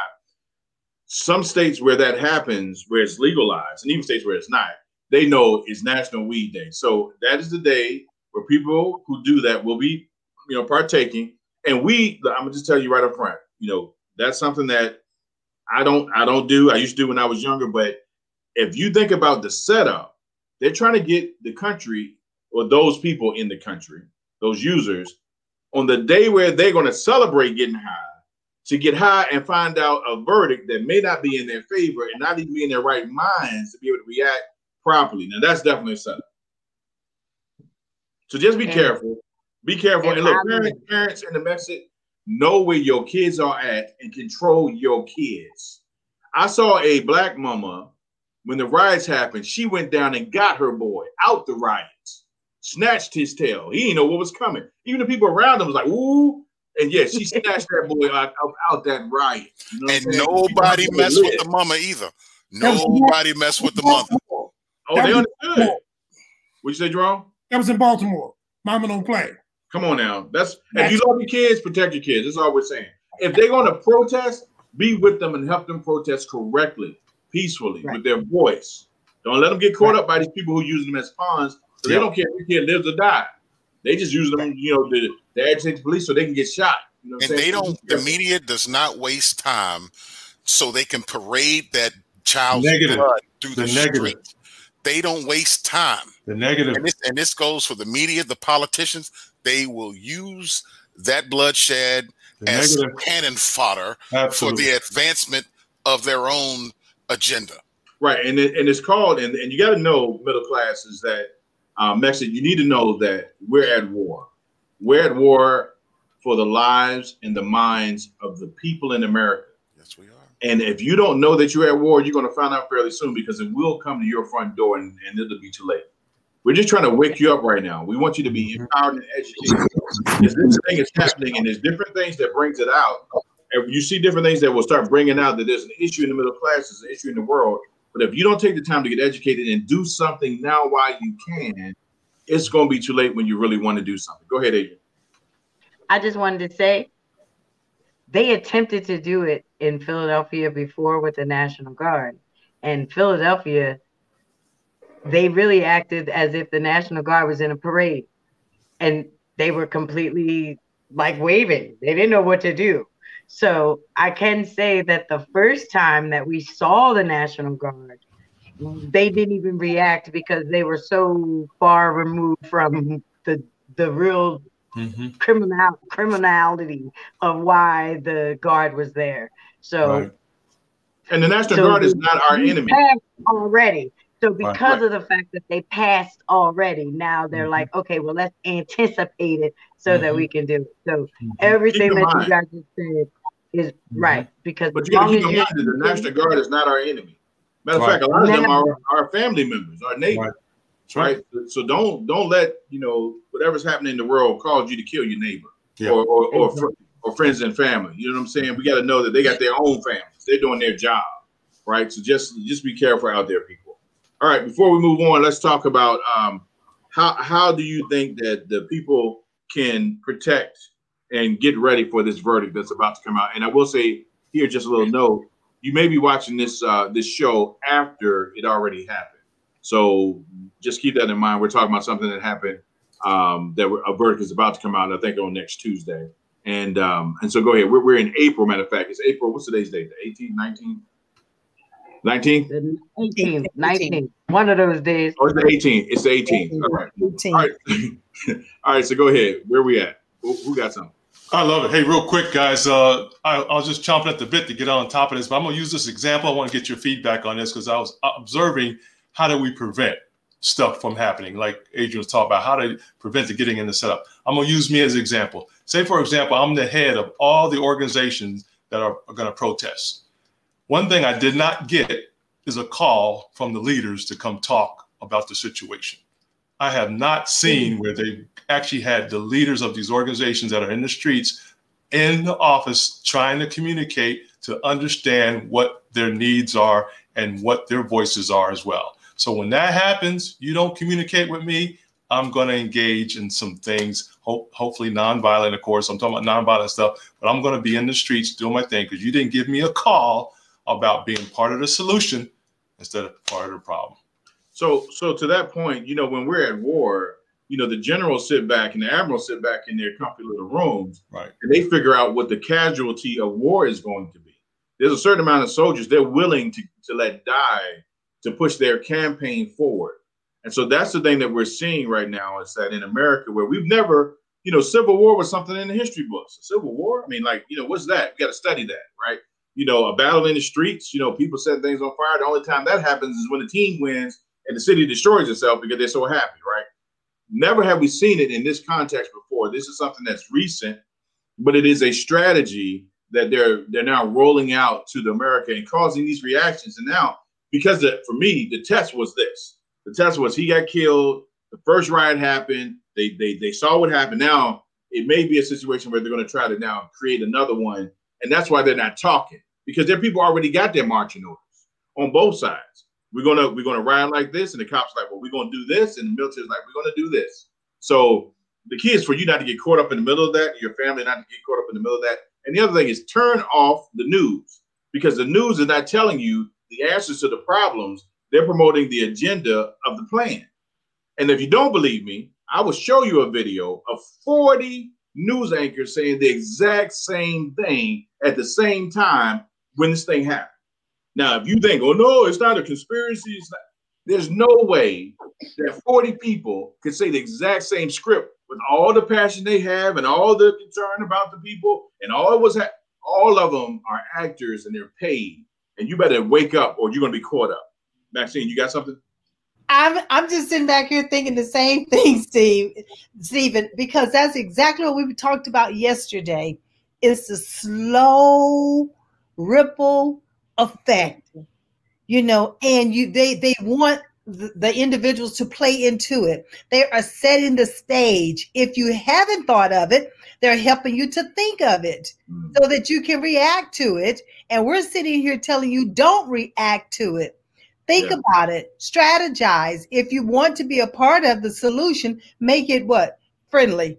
Make it where you can have a voice. It does not have to always be destruction. You know, so where can you ha- advocate for the right way, doing the right things and thinking the right thoughts. Because as if I go back and start thinking about our young people, once it's on your record, it's oh. gonna affect you for the rest of your life. Oh yeah, and they'll let you pillage and riot and everything. All the people that were running to all those Targets and WalMarts and free TV, they caught everyone on camera. They know who whoever they live in the same community. They went and rounded all of them up. They all got records now. So that's something that you really got to be concerned about because that again is a part of you know let them let them destroy themselves. We're gonna give them the tools. We're gonna drop off all the guns, all the all the bricks because in the last riot, videos popped up. Bricks were being dropped off just outside the zone where the where the riots were gonna occur, and people were catching the people dropping off the bricks. Like, yo, what are you doing? Why are you dropping off these bricks here? Ain't no no, there's no bricks yes. around here. You know, and all and other people were doing things like, I mean, I don't even want to get into it, but there there are people who will come amongst the crowd who has a good intention, and they will incite those who have no education to do something in the midst of that crowd to cause that whole direction to change. And when That's people get frustrated, when people get frustrated and they have feel like no one's helping, they get desperate, and that's when this stuff starts happening. Marquise, what do you got? This is see when stuff like that happens, you got to realize it's psychological. We've we as as humanity and then broken down into the subsection of like color religion and yada yada we've all been studied. And oh. the powers that be know what will tick off each group. Yes. And they use that to their advantage. Such as all the riots that we saw last year mm. you know with blm people don't realize that you have those are two different groups you have Black Lives Matter, which is the statement, and then you have the actual group. The group is a socialist network of people who who wants to tear down Western society. Yeah, but, the Yes. I thought you were yes. talking about the Black Lives. I'm and, sorry. And, they, and and maybe they look like us, maybe they don't. But as the saying goes, every brother ain't a brother. And every and sister it, ain't a sister and you got to edge like you said you got to educate yourself to know what's going on because when these little psyops happen come on you said a big word. one bad apple spoils the whole bunch. Yeah and, yeah. and like the lady who got shot up in dc she didn't go there to get shot. But because she got sucked up she now has her blood spilled all over dc yeah yeah sad. That's sad it is sad but that's what happens caught up that's what happens when you're in the wrong place at the wrong time. And unfortunately, when you are exercising your rights to, you have the freedom to protest, you have the freedom to assemble, you have the freedom of speech. She was exerting her freedoms. And unfortunately, there were people in the crowd that caused this reaction and she got caught up. And she's a victim and casualty of the war that we're talking about. And all we're saying here, uh, Mexit, is that look, we want you to be safe we got to get there together. The only way to get there together is we got to be in agreement and be educated. I don't look if I'm grabbing up my family and, and my kids and we're running through, you know, whatever's happening, and I see somebody else kids or somebody else on the ground, I'm not running past them. I'm lifting them up to get them up and moving. It's not just about me and mine. Why? Because if we fall, I want somebody to be there for us. Yeah. And that's what we're trying to do right here is to be here for you in this in this issue, and this is something that is coming, you know, and hopefully, you know, and prayerfully, it won't be another ride, It won't be any more people dying. Enough people have already died since the beginning of this thing. Um, but what we want to do is make an educated decision that empowers our people, all walks of life. It doesn't matter what look. It doesn't matter whether you black, white, green, purple, blue. It doesn't matter what color you are. What matters is that you are part of the human race. We are the same. We bleed the same. No, everybody's blood is red. Our skin might be different colors, but you know what? We all bleed red. So we, are all the same, and, and we have to look out for each other. All right, so let's move on. And uh, Vicky, did you already get a story?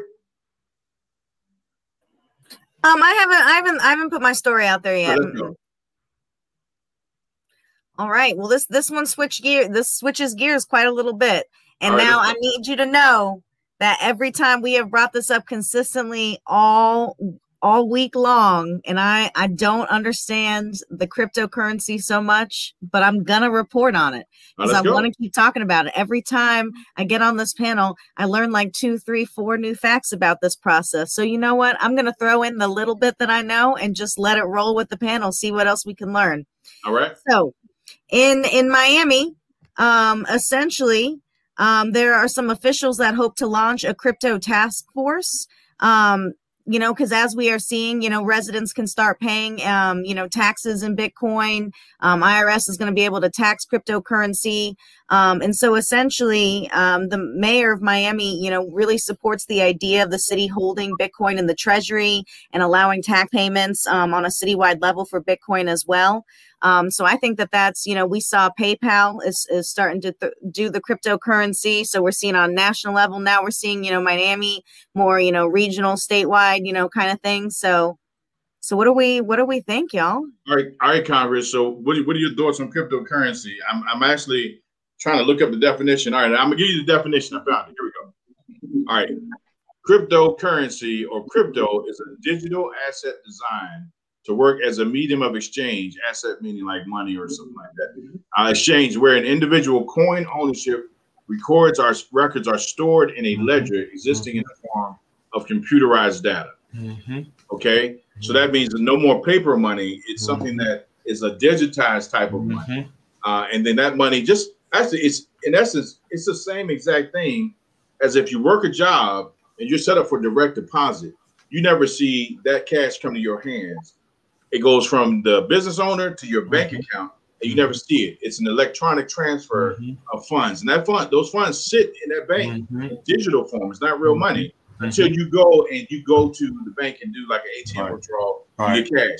But even if you don't do that, if you use your card to buy something online, you tell your bank to send electronic currency to mm-hmm. PayPal or to Amazon or to wherever the product or service you're trying to buy, and you never see the money. It's all digitized. Right. They're trying to do a total kind of cashless environment where it's right. all digitized. All right, thoughts on uh, cryptocurrency? Oh, that's powerful, Stephen. You're right on the money there, man. This is one of my favorite subjects is a technology, if you will. Real quickly, you hit it right on the head. It's all about the data, folks. And I won't give you a quick example, the one I have anyway. For example, right now we got the dollar, right? We go to the Dollar Tree and buy something. Guess what? They don't know what I purchased outside of the receipt. They don't really know what I purchased with the dollar eh, outside of the receipt. It's, with the cryptocurrency guys, they're going to know exactly what you purchased and how much you purchased, when you purchased it, what time you purchased, how much you're consuming every month, every week. I don't care if it's icicle pops to your soda pop to your uh, bathroom tissue. That's the difference, folks. They're going to track every cotton picking thing that you purchase, no matter what it's for. It could be your braids, it could be my haircut, it could be stuff for my wife that I purchased. They're going to know it, actually everything in my household before I even know about it. It's amazing. That's good. That's good. So that again, we're talking about aggregating data. So when we you know, we always talking about AI and the advancement of AI. You know, that'll be kind of the stuff that'll be in those algorithms in terms. They're already doing it on Facebook. I mean, you you, you know, I've been in media and advertising for 30 years, and so they're tracking us through our cell phones. They know what your dwell time is inside of a building that you go in just through your cell phone alone. So there's a lot of things they're already tracking. But Kevin, you make a really good point because now they're going to know not only where you go, but what you buy, which means that from a marketing standpoint, people can buy that data and know how to you know, send you information or put a, a pixel on your phone and follow you and give you offers that you're looking for. Um, but still, it can be used for good or bad, and that's something that we we need to know about. But it's not it's not like you can stop it. To be honest with you, because we don't control you know commerce, we don't control the rollout of technology in America or the world. but you can manage it. So there's ways to manage that, and we got to really look at it. But cryptocurrency is a good direction to go. Yes, yes, Adrian, what you got? I, I, I'm, I'm, I'm, I'm, I'm hearing you. Now we've, like Vicky said, all week we've been talking about crypto. We've been talking about how things are changing. We are talking about, like Miss Maxine said, you don't even know that things are happening until it's too late. And it's an easy, it's an easy transaction. It makes things easier. So that means we're spending more money because now it's easy to just get it. You don't have to like go somewhere or pull up the account and find the account, or you could just do it. Like it's it's it seems like it's just too easy to just spend monies that we it's really true. don't have. It's true, and it's taking the control out of your hands because think about it. If you can't get to your money, then you can't control your money. I mean, what's what's to say at some point that you know there used to be this term "run on the banks," where you know things would happen in the world and the banks would just shut down, like you can't even get to your money. But everything's electronic, you know, and if it's electronic, uh, there are things there. There are countries whose jobs are to try to infra- infiltrate, you know, American, you know, businesses and try to get to the banks to do cyber attacks. And so that's a concern. Uh, but that's something that they have to work on. They have to figure out because if they do go to a total digital system, you know, what what happens if there's a national grid shutdown, right? You know, They- those are kind of they- concerns. But they are doing it. There is no such thing as what happens if they they talking about breaching this and breaching that. So you mean to tell me that everything is now breachable? And because you put us in there to the point where it's our currency, and you said, you know, what kind of toilet paper you're using. I mean, you have no privacy. He said that he said they're gonna know how much I pay for my hair and when I Mhm. get it. Yeah, they're gonna know they, they're gonna know where, where what you're doing. But again, the, it's a computer that will be doing all these calculations, and we have yet to understand the implications of that. But we do know by watching movies that some of that can be used very, very uh, to, to the detriment of the people uh, that, that are in the country. So, all right. So, anybody else on cryptocurrency? If Vicky is trying to learn something about it, people, let's try to give her a little nugget before we leave on out. yeah the, the problem the problem that i have with with uh, cryptocurrency is that it's very volatile i mean i i have some I'll, I'll i'll have to show it to you at, at another time but i have some just because i like to dabble. Um in the not too distant past um bitcoin was only $3000 now it's up to $59000 if you would have gotten in at the bottom you'd be kind of stinky rich right now. You know so Yeah. i mean and and the predict the predictors say that bitcoin is going to skyrocket uh, up to a hundred thousand dollars. Do you believe it probably not but when it happens you're going to smack yourself in the face Mm-hmm. because you could have got on you could have got in when the getting was good Yeah, you got to take the ATS Bitcoin class. Now I'm going to do it for real. Now that we had this show, I'm going to go ahead and jump in there and get that knowledge because we need to know that so that we can empower others to do the same thing. There are other things on the horizon. Bitcoin is just the beginning. That's just the first. Uh, that's that's the gateway uh, currency. But there's Litecoin coming. There's so many different things that's coming that you got to be educated. You got to know what's going on. Stephen, I, I've I've heard that Bitcoin is like Napster because we talked about Napster the other day. Right. I heard Bitcoin is likened to Napster and it's going to go the way of Napster, and the one that's going to come up in to replace Bitcoin would be much cleaner, much Yeah. smoother, and everything else. And I believe that's probably either XRP or Ethereum. I can't mm-hmm. remember which one, but I took the liberty. I Yeah, got me a little. I got me a little coin. Yeah, So- Ethereum. That's yeah. it. So when that sucker flips over, I think it's mm-hmm. called Ethereum. I'm Ethereum, sorry. yeah, Ethereum, Uh, yeah. America, I have my mom in the back who invests in stocks. Yeah. So every time you're talking, she's throwing out answers. Hey, that's what we like. That's mom's right there. Bitcoin. Don't All you have to have her as a guest. Yeah, yeah. She's props right, I mean, right here. So I'm like, yeah, ma, let me go on mute because uh, we're online. That's good. So so Vicky, I will I will encourage you. Um, you don't need a lot, just get a little and just Mm-hmm. research, research, research, because there's a lot going on Mhm. that is really not in front of people's minds, such as what I just said. Uh, uh, Bitcoin might go the way of Napster. And so you want to be on the train that's right. that's going to go up, and as soon as it does go up, you're going to be like, huh. All right, so let's talk about this. We're going to talk about this off the air, uh, but I do want to say right here that we might do a people, the People's Congress Investment Club and uh, pull our resources and uh, together get in on this thing with, with Brother Marquise. Uh, but yeah, that's that's what we want to do, and we want to make sure that we're taking the time to get educated because it is exit. It's the middle class exit, and you gotta you gotta get this information through ATS. ATS is the only is and you know what? It's going to be the only place you can go to get as much education as possible for you and your family for less than a hundred bucks. You better get in on it before it goes up to fifty nine thousand dollars per person, like Marquise was saying. All right, so let's jump to uh, Maxine. Maxine, what do you got? What's your what's your story? All right, so the next story is Apple. Apple, Apple, Apple. They have this event that's coming up in uh I want to say the uh, I forgot oh I forgot when it was going to coming up, but it's going to be coming up soon. And what they're talking about is what are they going to be announcing? What are they going to be showing? They have like the Apple TV. You know, it's time for them to make some changes to the Apple TV. Is this one of the technologies that they're going to present at the event that's that's going to be happening? And then AirTags. I had not heard AirTag, so I'm not totally uh, aware of what that is, but it says something about it's the busiest product in the rumor mill is the potential debut of AirTags, a Tile-like Bluetooth locator that attaches to and helps you find items such as your keys, your wallet, laptops, and even your car. Tracking. We're talking about tracking people on the level you've never seen it before. I attach one of them bad boys to my kids and be like, where you go? No, you didn't. Look at the air tag on you. I see it right here on my phone. Stop lying. So let's talk about it, people. You gotta be careful. But anyway, air tag sounds like people lose their keys. And you know what? For real, people losing their car, that's no joke. I don't know if you ever went to a concert or a place where there's like a zillion cars and you mm-hmm. know you knew where you parked at. And you had to walk around that place. You kept walking because you couldn't find your car. That's right. a good idea. Listen, I'm saying just just just a parking deck for me sometimes. I'm like, what level did I leave this car at? I literally turn around and take a picture of the sign D14. Like, now I do. Now yeah, I do. Yeah, you got to do it. That's that's how you stay safe. But um, but so are there? So Apple, you know, for me, I'm not an Apple guy. I'm, I'm not, you know, I'm not, I'm I'm not in the in crowd for Apple. But is there anything else that they're doing that's going to be significant to the middle class?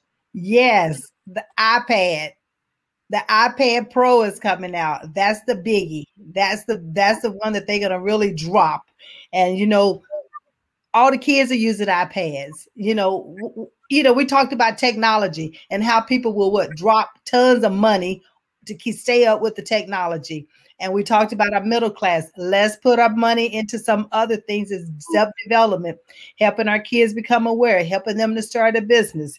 So do you really need a new iPad? Do you really right, so- need all these new technologies that that's going to be on the iPad that you probably would never use all of them? All right, so y'all, I'm telling you, my gift kicked in again. I'm telling y'all, look at this strategy. Look at this strategy. That's it, Stephen. Talk about it. About 15 or 20 years ago, yeah, Apple gave free laptops to schools, middle schools. Mm-hmm. And I was like, that is so nice of them. Yeah. Wow. And now we move 15, 20 years later look at how many of those kids are Apple loyal. Like I know this. I, I got a laptop. Mm-hmm. I got an mm-hmm. iPad. I got an mm-hmm. iPhone. They're loyal because they got it for free when they started learning. Mm-hmm. That's the strategy. If you can get them young, you get them for life. Mm-hmm. That's a marketing strategy. I'm the marketing man, so I'm telling you guys what we got to do is we got to start getting to the youth with education now to empower them now so that 15, 20 years later, they're part of the solution not a part of the problem.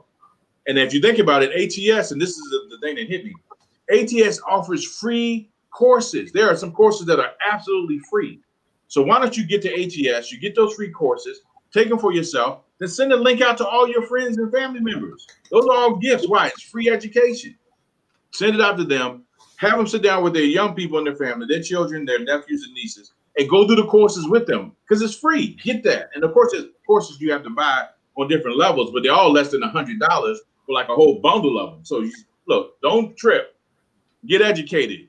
Get connected so you can see what's out there for you at ATS. We're not joking with this thing. When we talk about we want to empower and educate the public on the things that they need to know to be be uh, successful in the future. That's what HES is doing with all of these courses that we have. Yep. We'll be talking more about those courses later on. Hopefully, we can even have a guest, a surprise guest. I'm not going to say who it is, but hopefully, we'll have a surprise guest who will drop in on a future show and give everybody a rundown on that information. All right, so let's talk about that. Uh, anybody have anything on Apple? Any thoughts on Apple and what they're doing? Oh, real quick, guys, I had to mention about that. Uh, I looked it up real quickly, Maxine, about that AirPod. It's basically a tracking device. I think uh, uh, Stephen mentioned it. It's just tra- basically a tracking system. And a quick example of that would be uh, I had my phone, I lost my phone a while back, guys, and I was able to trace it right down. Actually, it fell off. I left it on top of the car. It fell off the car about maybe a mile or so from here. I didn't know where it was, but I was able to track that all the way up to where it fell off the car at. And I got oh, it. Wow. That powerful. So that's the that type of tracking that's coming and is available uh, through that type of thing. So it's going to be interesting because we're not going to have a lot of controls. But what's interesting, guys, is that if you steal something from my house, guess what? I'm going to know where it's at. that's funny. Not only will you know where it's at, but the people who sold the product to you will know where it's at as well. So exactly. you gotta, you gotta keep that in mind. Be careful what you have have tracked. Uh, but we do need it on certain items, though, for real. Uh, who has something else on that? I thought I heard somebody's voice. The last, I just, I just I, the last thing I was going to say about this is that this is going to take place tomorrow. So, you know, a but is only going to be on their website, YouTube, and the Apple TV. So they're going to control it that way as well. Okay, so within their community, they're going to roll that thing out. All right, Adrian, what you got? I was just to say, when you're an Apple, you're an Apple. When you're when you're in the eyes, you're in the eyes. So just like Miss Maxine just said about the community, they do things in their community. They will even give you broken stuff because they know that they love them that much. Like Apple will give you the broken one, the ones that have the glitches. They know that they have another one coming out. They got a nine sitting on the table, but 12 is on its way. So they know if they sell nine tomorrow, they can sell out on nine tomorrow, and then everyone will be hype about nine. They'll tell you about 10, but then tell you there's a glitch in 10, and then say they're not going to release 10, but tomorrow next week you'll get 11. And they'll all buy them. So oh, you're right. Yeah. Maybe that maybe that's how they got them from the beginning when they were kids, but there's like a whole i community. Like you yeah. know, iRobot, that thing was really real.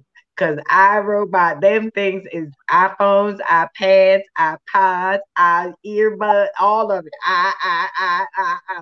And it's just like, but we just be liking to be entertained and stuff. But just to hear a story like that, it says to.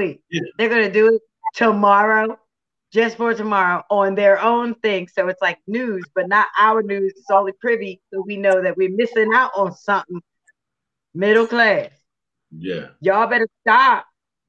And y'all better stop buying them for your children. Cause the thing don't even work.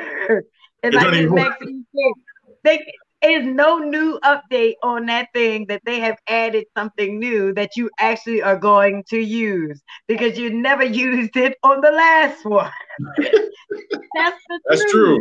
And that is that true. a lot right there. That was true. They're yeah. adding it. It's a new button. You ain't never gonna hit it because you never hit the last one. But yeah. everybody before it comes out. It's true. My wife gets upset upset at me because when the new ones come out for it, we have no 10 plus and uh you know, we had the same phone. So when the new updates come, she said, Did you do the update? I'm like, Nope. And I'll wait even to the next update because I don't every time I do an update, my phone messes up. And I'm like, I'm not trying to have problems with it's not broke. Why am I trying? And then they force you, and then they make glitches start happening on your phone to force you into it. But but anyway, just know what's happening out here, people. They're not about just selling your product once. They want to sell you and sell you and sell you. And if you're not buying enough apps, then they know they got to come get you because you got to buy another phone.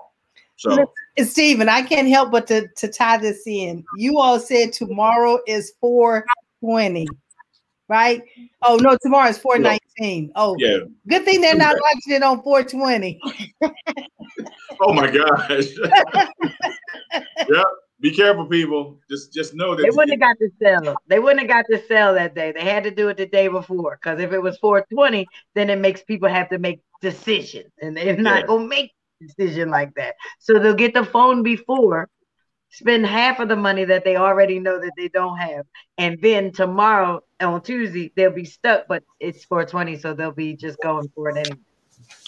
Yeah, just look, just know that this is this is a plan that's rolling out, and uh, something I thought about was you know, a lot of the states that are releasing all these extra funds for people, it's helping people who are desperately in need of help, and they've needed help for a very, very long time. Mm-hmm. Um, and so we we're definitely not looking down on that. Um, but at the same time, you know, there there has to be a strategy to come out of needing help. You have to figure a way to to uh, to get self sufficient, get you know sufficient within your community. You know, I was talking with a guy today, and he was telling me that he's you know he he's working a, a commission only job. And the last three four jobs I heard him talk about were commission only. He never stayed, and you know, he never really got paid. And he's like, you know, I just need a job. And I just looked at him like, you know, so, so, and I had to deal with that middle class mentality. I said, do you just want to get paid? He was like, yeah. I said, so you want a weekly paycheck? He was like, yeah. I said, do you know there are people right now that can't even find quality employees? So you sit up here telling me a grown man, healthy, that you you keep getting straight commission jobs. No, you get that because that's what you want. Because he said, well, I guess I could look online. I said, no, look, look, look get in your car and go knock on some doors and ask for managers when you go in building. Can I speak to the manager, please? Are you looking for a good employee? Somebody that's gonna show up and work. I'm your guy. I guarantee you, you do that one day, you're gonna get hired that day. Because people getting tired of hiring people who call in, I'm sick, it's on the weekend. I can't come in. They need people who are going to work. If they're open, they need workers. They need honest workers, they need hard workers. So get out there and work and stop making excuses. There's not a shortage of money. It should show the people motivated properly to get out there and get it. So stop complaining and don't listen to people complaining. That stuff gets in you. As soon as they start talking, stop them. Like, ah, ah, ah. I'm the wrong person for you to be talking like that. I know too much. I'm a part of Mexit. They're Mexit. What's Mexit? That's the middle class exit. What do you mean? We're exiting from that knowledge that you just gave me. That's dumb. We ain't doing that. We're gonna lift up, we're gonna go up, and we're gonna get out. That's what it's about. So let's help empower other people to do just that. All right, so let's move on to Telly rocking like the old grandma. Go ahead, baby. Go ahead. I'm listening to you. All right, so let's go on to the uh, to the next story. And uh, Jerome, you got it. the next story has to do with the automobile industry, folks. Uh, for those of out out there who may who may not be aware, there is a shortage of semiconductors in the automobile industry. Yes, and it is based in none other than China. The majority of the semiconductors True. that are produced for automobiles are produced in China. So, guess what's been going on, folks? And you don't know about this because I didn't know about this until today. Is that they've slowed down the manufacturing of automobiles because of the shortage of semiconductors. Sure. And so the overseas companies, as well as the companies in, in the US, are up in a tizzy because they can't get out as many cars as they want to get out and sell because there's not enough semiconductors. I say, what in the world? And then what goes through my brain is this because China's the major manufacturer of these semiconductors, don't we owe them? And doesn't America owe them a whole lot of money? Oh, absolutely. Don't we owe them a whole lot of money? Yes, we do. So now here we are, manufacturing, building vehicles, trying to make money, and the same people we owe all this money to are in a position where, I mean, is there really a shortage out there? I don't know. Oh, not in China. They they have it in China. There's a shortage coming to America. That's where the shortage is. Yeah. and and they are controlling it. So if they're controlling it, how do I know that there is a real shortage? And how can I prove that there isn't? Because in their country, a lot of the information on all levels religion, business, you name it is controlled by the government. Oh yeah. Uh oh. Yeah. You know, I thought that was a. Oh, I mean, they're a communist country. I mean, you know, that's that's that's what they do. So let's not, you know, they're not a democracy like America. So you really can't even look at it in that context. The other thing too is that you got to realize something that China, they're very, like I said before, you know, I give a lot of props to China and India, to be honest with you. Um, but China is very strategic in what they do. They're very strategic in what they do. And a long time ago, they came over to America and they started buying up companies and investing in stuff and lending money and mm-hmm. doing, you know, becoming, you know, they're they're, they're really being a good a good friend to America at the time. Um, and now we're at a place where China has become someone we've looked at as you know a possible enemy. You know, because you know we got hackers hacking in China from China. We got violations of you know different treaties that are occurring in you know different parts of the world. China's building islands in the middle of you know fairways where people are doing commerce and blocking land ports. I mean, there's a lot of things China is doing to say, look, we we about to take over. Part of that is making us dependent on them for some of the products they make. You know, the whole term "made in China" that's not a joke. We've been joking. They have not been joking. When it says "made in China," it means you need us. And this is one of those moments where they're saying, look, keep calling something the China virus if you want. Biden, keep messing up when we have meetings with you and saying something crazy. Like every president, they better stop messing with China. China's no joke. For every look, for every one American, there's three people in China's army. That's just in the army alone.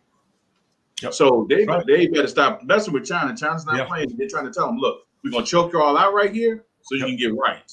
Absolutely. We need to figure that out. Either we're gonna become independent and become a manufacturing station uh, nation again, where we create our own products, or we're gonna continue to have this problem, and China's gonna have the upper hand. All right, Congress, what do we got? Hey, real quick, just looked up the number to answer the question about how much the U.S. owes China. It's probably way bigger than this, but $1 trillion right now. Plus. Oh, we just drove a check for that. I mean, we've been doing that like almost weekly here. So, Easy. oh, we got that. Oh, it's way, no, it's definitely way bigger than that, by the way. Yeah, it's way bigger than that. That's yeah. just a quick number, yeah. Yeah, way bigger than that. But thanks for looking that up. Appreciate that fact. We're looking at facts out here. We want to know what's true. Uh, so, so what do you guys think about China, Marquise? What do you got? I could never understand and I may have said this before. I, I, could never understand why we deal with China in the first place. I mean, I know it's the the bottom line. However, uh, I'm I'll be 50 in August, and I remember as a child, Russia, China, enemy. What's the problem? We have uh, mayors, we have uh, governors that go over to China to shake hands to make the deal. I thought they were the enemy. We here in America have a very short view of the future. We have our future goes in four or eight year increments, while theirs they go in 50 to 100 year increments. So just because we don't see it right now doesn't mean that it's not going to happen 25 years from now. So yeah. yeah. so we need to be very careful how we handle. I agree with you. We need to be very careful how we handle China. Yeah. I suggest that we here in this group, mm-hmm. we need to just formulate a strategy to where we can just create the stuff ourselves and do away with China altogether. All right. One thing we are about with that. One thing we are about here at Mention is disrupting things. There you go. So, I mean, that point is, is, is very valid. But to answer your question uh, as to, you know, what's this relationship between the U.S. and China? Where did that come from? It comes from cheap labor. Cheap labor. Where it comes from, because in America, when we were building things, we had to pay people, and we had to pay them for their expertise.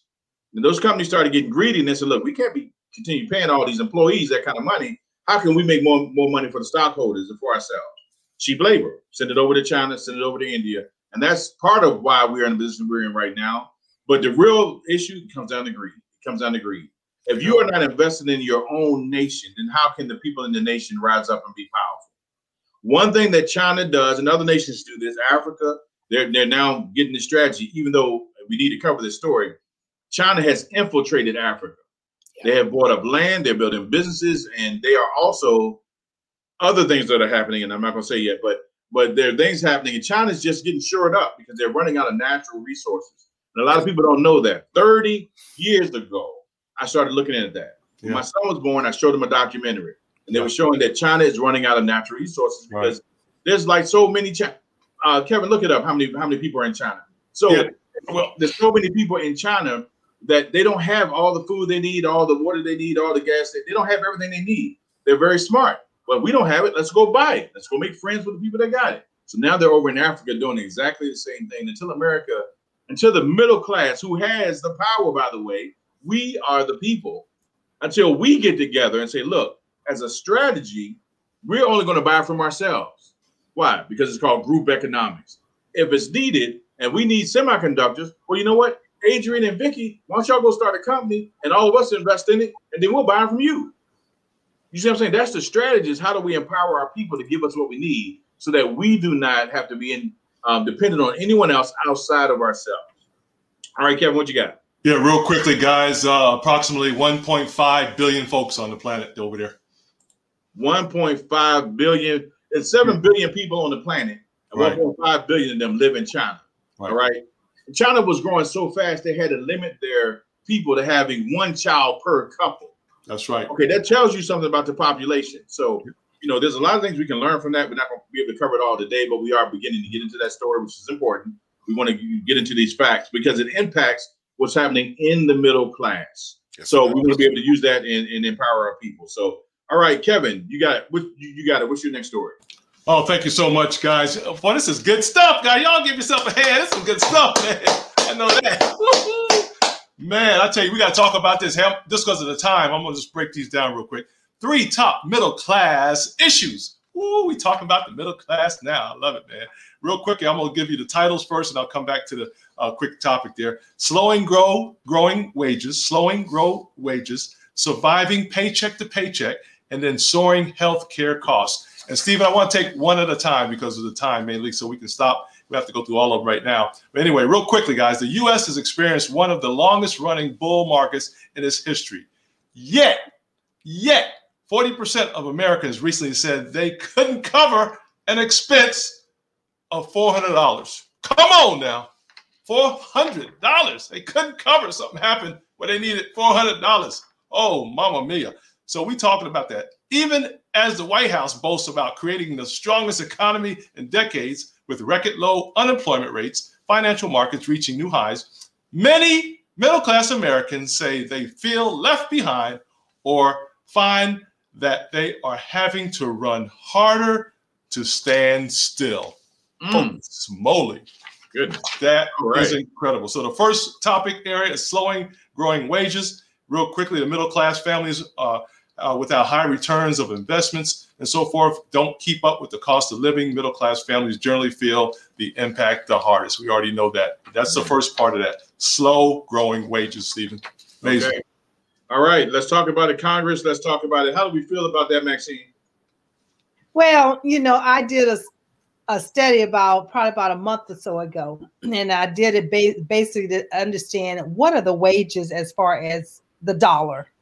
And when it comes to minority, especially Black women, African American women, they make 75 cents to that $1 of a mm-hmm. white man.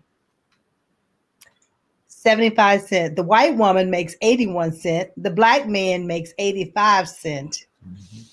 So that shows you right there that slow and grow it starts even when they are paying them their salaries.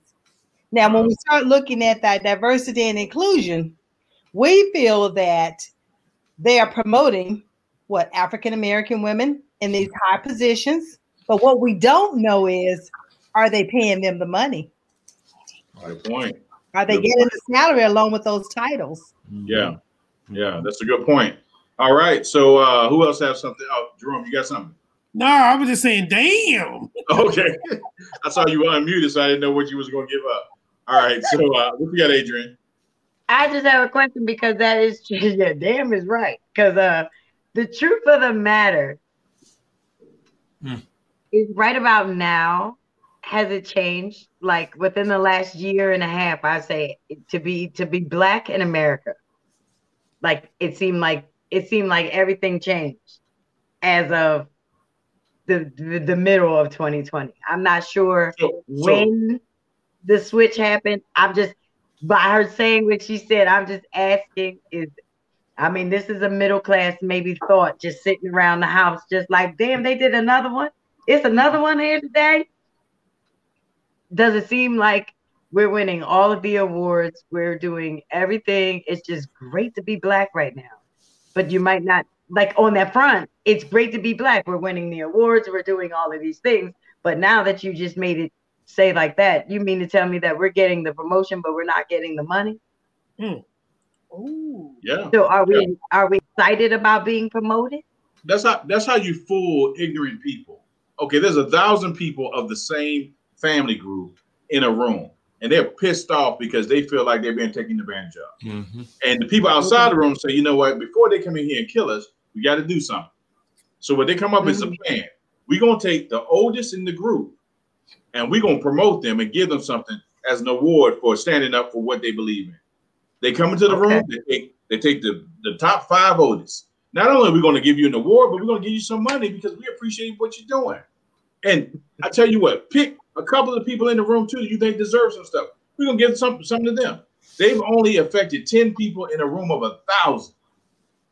Everybody calms down. Grandma, grandpa got an award. They got some money. Oh, this is great. That's what they're doing. It's that bait and switch. Hey, we're giving you something and we're taking some over here. That's that strategy. Unless all people rise, then no one is really rising. Right. And that's what we got to look at is is is how is it being how is it affecting the world? And this is something that I said about when it comes to white people, when it comes to black people, and the diversity issue. As soon as this thing happened, it's a strategy to divide to divide us. And people were saying there's not enough black people on these boards and in these executive teams. You put some black people in there. And my first thing was like, shut up. You don't even know what you're talking about. That's not what needs to happen because that doesn't change the culture. That puts a token person in a position where they have no power and no say. It changes nothing. I said, what you got to do is you got to do diversity training from the bottom to the top, and people need to earn their way into every position. Don't give nobody nothing. Why would you take a position from a white man or white woman that's been doing their job effectively and efficiently, and they know what they're doing? Why would you just take it just put a person of a different color in that spot? That's just as wrong as the other thing. You can't do that. Two wrongs don't make it right. I told I told one group of executives, I said, what you do is if you have a qualified black person, male or female, that you're considering to join your team because of diversity, then bring them on and create a similar position. Vice president over one region, vice president over another region. They have exactly the same power, exactly the same pay, and they both got to prove themselves. That makes the company stronger. That's how you do that. You don't just get position and title and no money, because then you're not really solving the problem. You're actually now making the problem even worse because people think they're rising when they're not. They're actually pushing down people from joining in in the issue. All right, Congress, what do we got in the last remaining minutes? What do y'all think about that? I do have just a point that. I have a point. Like, what to the point Miss Adrian said about like last year, there just being this rise of blackness. Why did it take so long? Honestly, I mean, at that point, like, why did it really take so long? And at, at, as you mentioned, it's now people are doing it. I feel like out of pressure it's not because you actually not because you actually care, not because diversity is really a thing, but it's just you're just doing that to propagate diversity. And I mean, so all of a sudden, seeing all of these black people this, or even like on certain um, career websites, they have like these little hashtags. I mean, we talked about it earlier about like with Black Lives Matter, just relegating things to Black Lives Matter, promote blackness why did it take you so long? Then all of a sudden, y'all all do it at the same time, and that's supposed to make me, you know what? My blackness is feeling really fire right now. I'm feeling like such so black, like I'm just really happy. That I don't feel any of that, like because at that point, I know you really don't care. It's just all about the dollar signs. Has anybody seen that video, that viral video about where the money resides? Because it's really that, like where the money resides. Like you're not. It's not about like really promoting from within and seeing that there is a pro a problem. Mm-hmm. It's just okay, okay, they're doing it. We're gonna do that too. Get that done right away. Like it's mm-hmm. it's, it's, not, trend. it's not it's yeah, exactly. you're not trying to you're not fixing the problem. It's called virtue signaling. Virtue signaling. They're just joining in on the issue, and they're not changing anything. Completely. Like these hashtags. What am I getting with a hashtag? Nothing. Not, am I just reduced to a hashtag? Yeah, but if, you, if, if they really wanted to fix the problem, this to a mug? To answer your question on the front, the first question you said, why did it take so long? When you own something, you can do what you want with it. Yep. And if what you mm-hmm. own acts up because something they feel like they don't have something, exactly. that's the only time you need to address that issue. Exactly. And the other time you own them, they're fine with their place, you're fine with your place. Yeah. So it just will happen that the people who were being affected got so pissed they started burning everybody's stuff up. Now we got to answer it. Now we got, but guess what happened? As soon as the fires went down and the people went away and went home, now we're back to the streets painted with Black Lives Matter, but ain't no Black lives really, really exactly. matter. No community development. Same stuff still happening. What am I supposed to skip down the yellow brick road, or excuse me, the yellow painted street? Street, like, come on. Right. That's not. That doesn't change the issue. Matter of fact, even the Black Lives Matter, um, the people who own them are now under fire by their own people yeah. for the misappropriation of funds and stuff like that, exactly. which we can get into in the later show. But but yeah, so that that that issue has not changed. Black people are still being hurt. And be honest with you, all people, black, white, Chinese, Hispanic, everybody is still being hurt. The mm-hmm. black people are just the ones targeted right now. So we got to rise as a people. It's not about color, mm-hmm. it's about our character. Who are we as a people? Mm-hmm. That's what's going to change where we're going.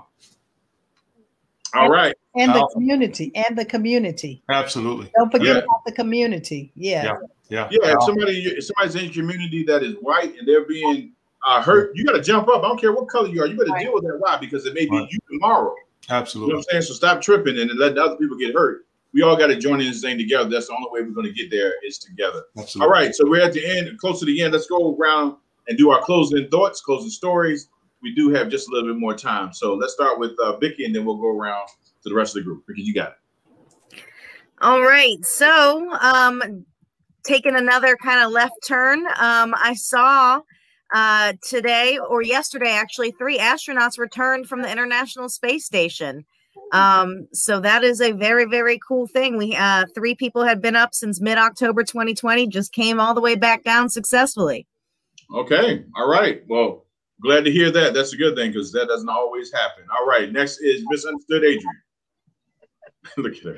No, it doesn't always happen, but thank no. God that it did. That's right. I would say there's a story, but we're gonna have to hit this another time because what's going on in Philadelphia with this nerd street with this nerd street gaming.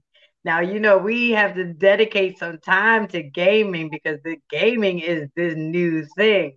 I would just say that it they decided they are coming to North Philadelphia.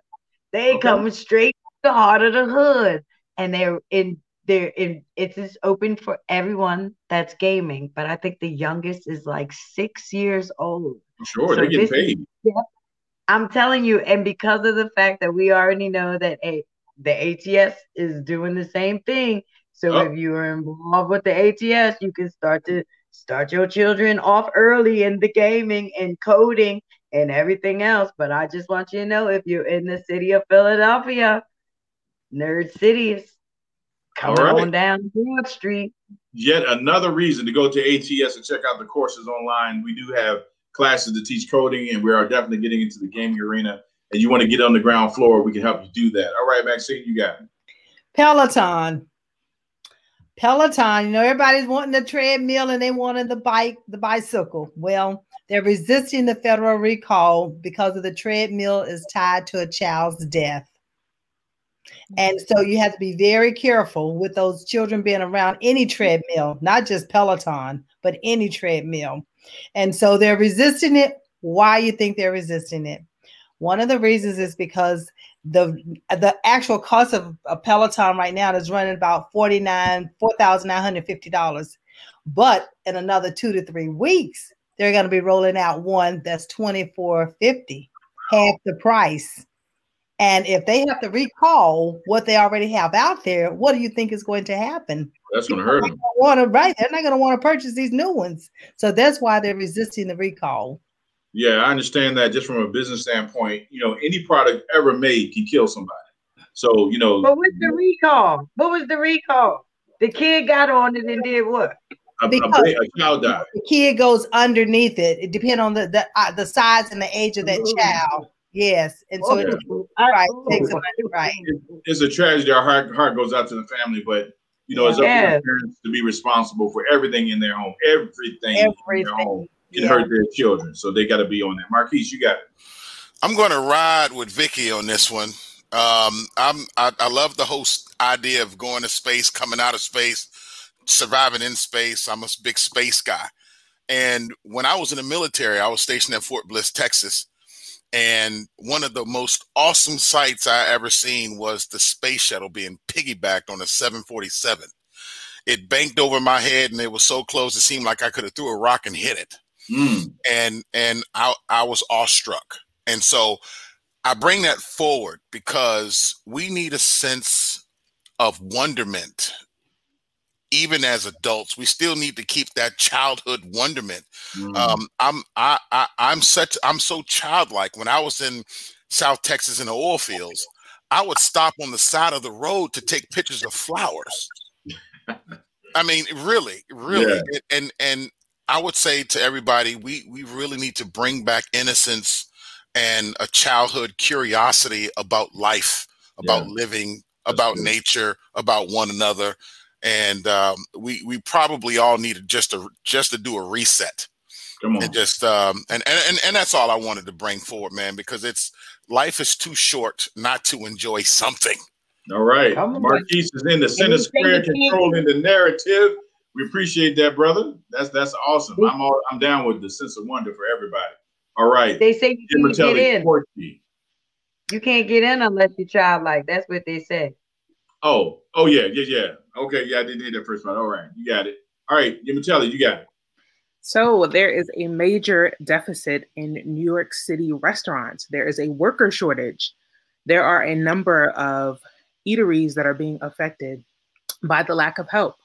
Um, several owners have come forth and said that they have to either shut down operation completely or they have to reduce their hours greatly. One owner complained that um, he reached out to a fellow business owner who had contacts of over about 200 to 300 people, and not one person responded because um, a lot of people in New York are still collecting pandemic unemployment, um, and there's just no real push to really want to go back, um, especially maybe not in the restaurant business. So there's a lot of changes happening in New York City.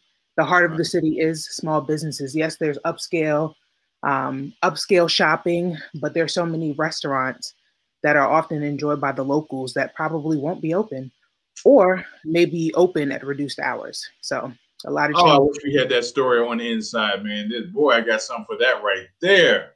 Because yeah. you know what? Let me let me tell you real quick solution because you, the gift the gift kicked in again. But this is a solution. I own a pizza shop. Marquise owns a pizza shop, and Maxine owns a pizza shop. Our employees are tripping. You know what we're gonna do?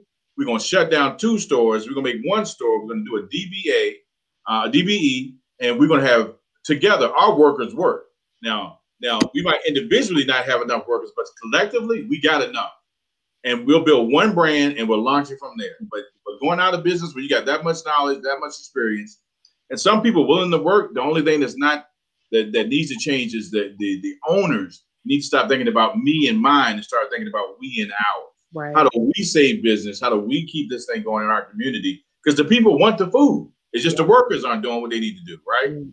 And then slowly build it. And once you get that one solid, open up another one together. Open up another one together, right? So there's a way. There's always a solution, but you got to come together when things get hard. You can't be an island to yourself because you will die. All right. So let's move on to Kevin. Kevin, you got it. Last few minutes. Yeah, I'll just, uh, yeah, thank you so much. Yeah, I was just taking some notes. Hey guys, I got to give you a quick uh, example of this real quickly. I'm getting ready to go online right now. I'm going to order something, say a new webcam. Guess what? The next thing I want, I want it at the door in five seconds. The supply chain is at mission critical, ladies and gentlemen. People wanting stuff on demand. So guess what? The supply chain rapid response will be mission critical us. But what I wanted to mention to everybody, for everybody, is the fact that this is going to be an opportunity for us. So real quick, the COVID effect has basically showed that the supply chain, that means everything purchased, pretty much goods, services, and products, is is at you know a concern. So we know about that. Guess what? We don't have a plan, and we didn't have a plan, and we may not have a plan now for a worst case scenario. What happens if something else happens again, like this? Not the COVID thing, but something else that shuts down half the planet. Again, what are we going to do about that? And lastly, ideas for reducing costs at minimal demand is high. So that means there's opportunity, guys, for us to figure out how to solve this solution. The supply chain's got to be fixed. Folks want their stuff on demand. I just ordered something. I want it right now. I want y'all ringing the doorbell in five minutes so I can get that item. Powerful. So we got to look at the supply chain opportunity to make sure our customers are happier. All right, good point. And you know, when it comes down to it, when you think about supply and demand, that's an opportunity for somebody to help out with that when it comes to logistics. If you got any ideas around that, look, hit us up at ATS. We might help you facilitate that idea. We're all about empowering people that's trying to help people. All right, what you got, Jerome? I have to piggyback with Mr. Kevin. All right. Um, one of the things that we've been we've been talking about uh, with these last few meetings has to do with us being educated and coming up with a game plan, talking about that mindset. I think that's so critical. Um, And, and when we were talking about the kids earlier today, one of the things I thought about is we don't have to know the latest and the greatest. We don't have to be the smartest in the room, but our kids look to us as heroes. Our kids look to us as those who they rely on. And if we're engaged in their success, that means so much. If we don't have the information, we can go find it. We can Google it. We can we can network. But we, we we've got to let our kids know how important they really, really are. And I think we need to do a better job of that. So Kevin, thank you for really pushing that about education and coming up with a game plan. I think that's critical. I got that from Maxine and, and Stephen. Good point. Good point. Look, and uh, next on our next show, you want to be here because we're going to be talking about something very important. Uh, all of this is important, but Jerome has a leadoff story, and I'm to go ahead and give it to him. That uh, the six is the six things. Six things. Yes. Go ahead. What's the title again? If you've got a thousand dollars in your checking account, there's six things that you can do to put you in, in an advantage. Six things come up in our in our next uh next uh, get together. Yes. All right. This is the People's Congress, and look, we want to keep you informed, empowered, and inspired. And we look to see you on the next show. We'll see you the next time.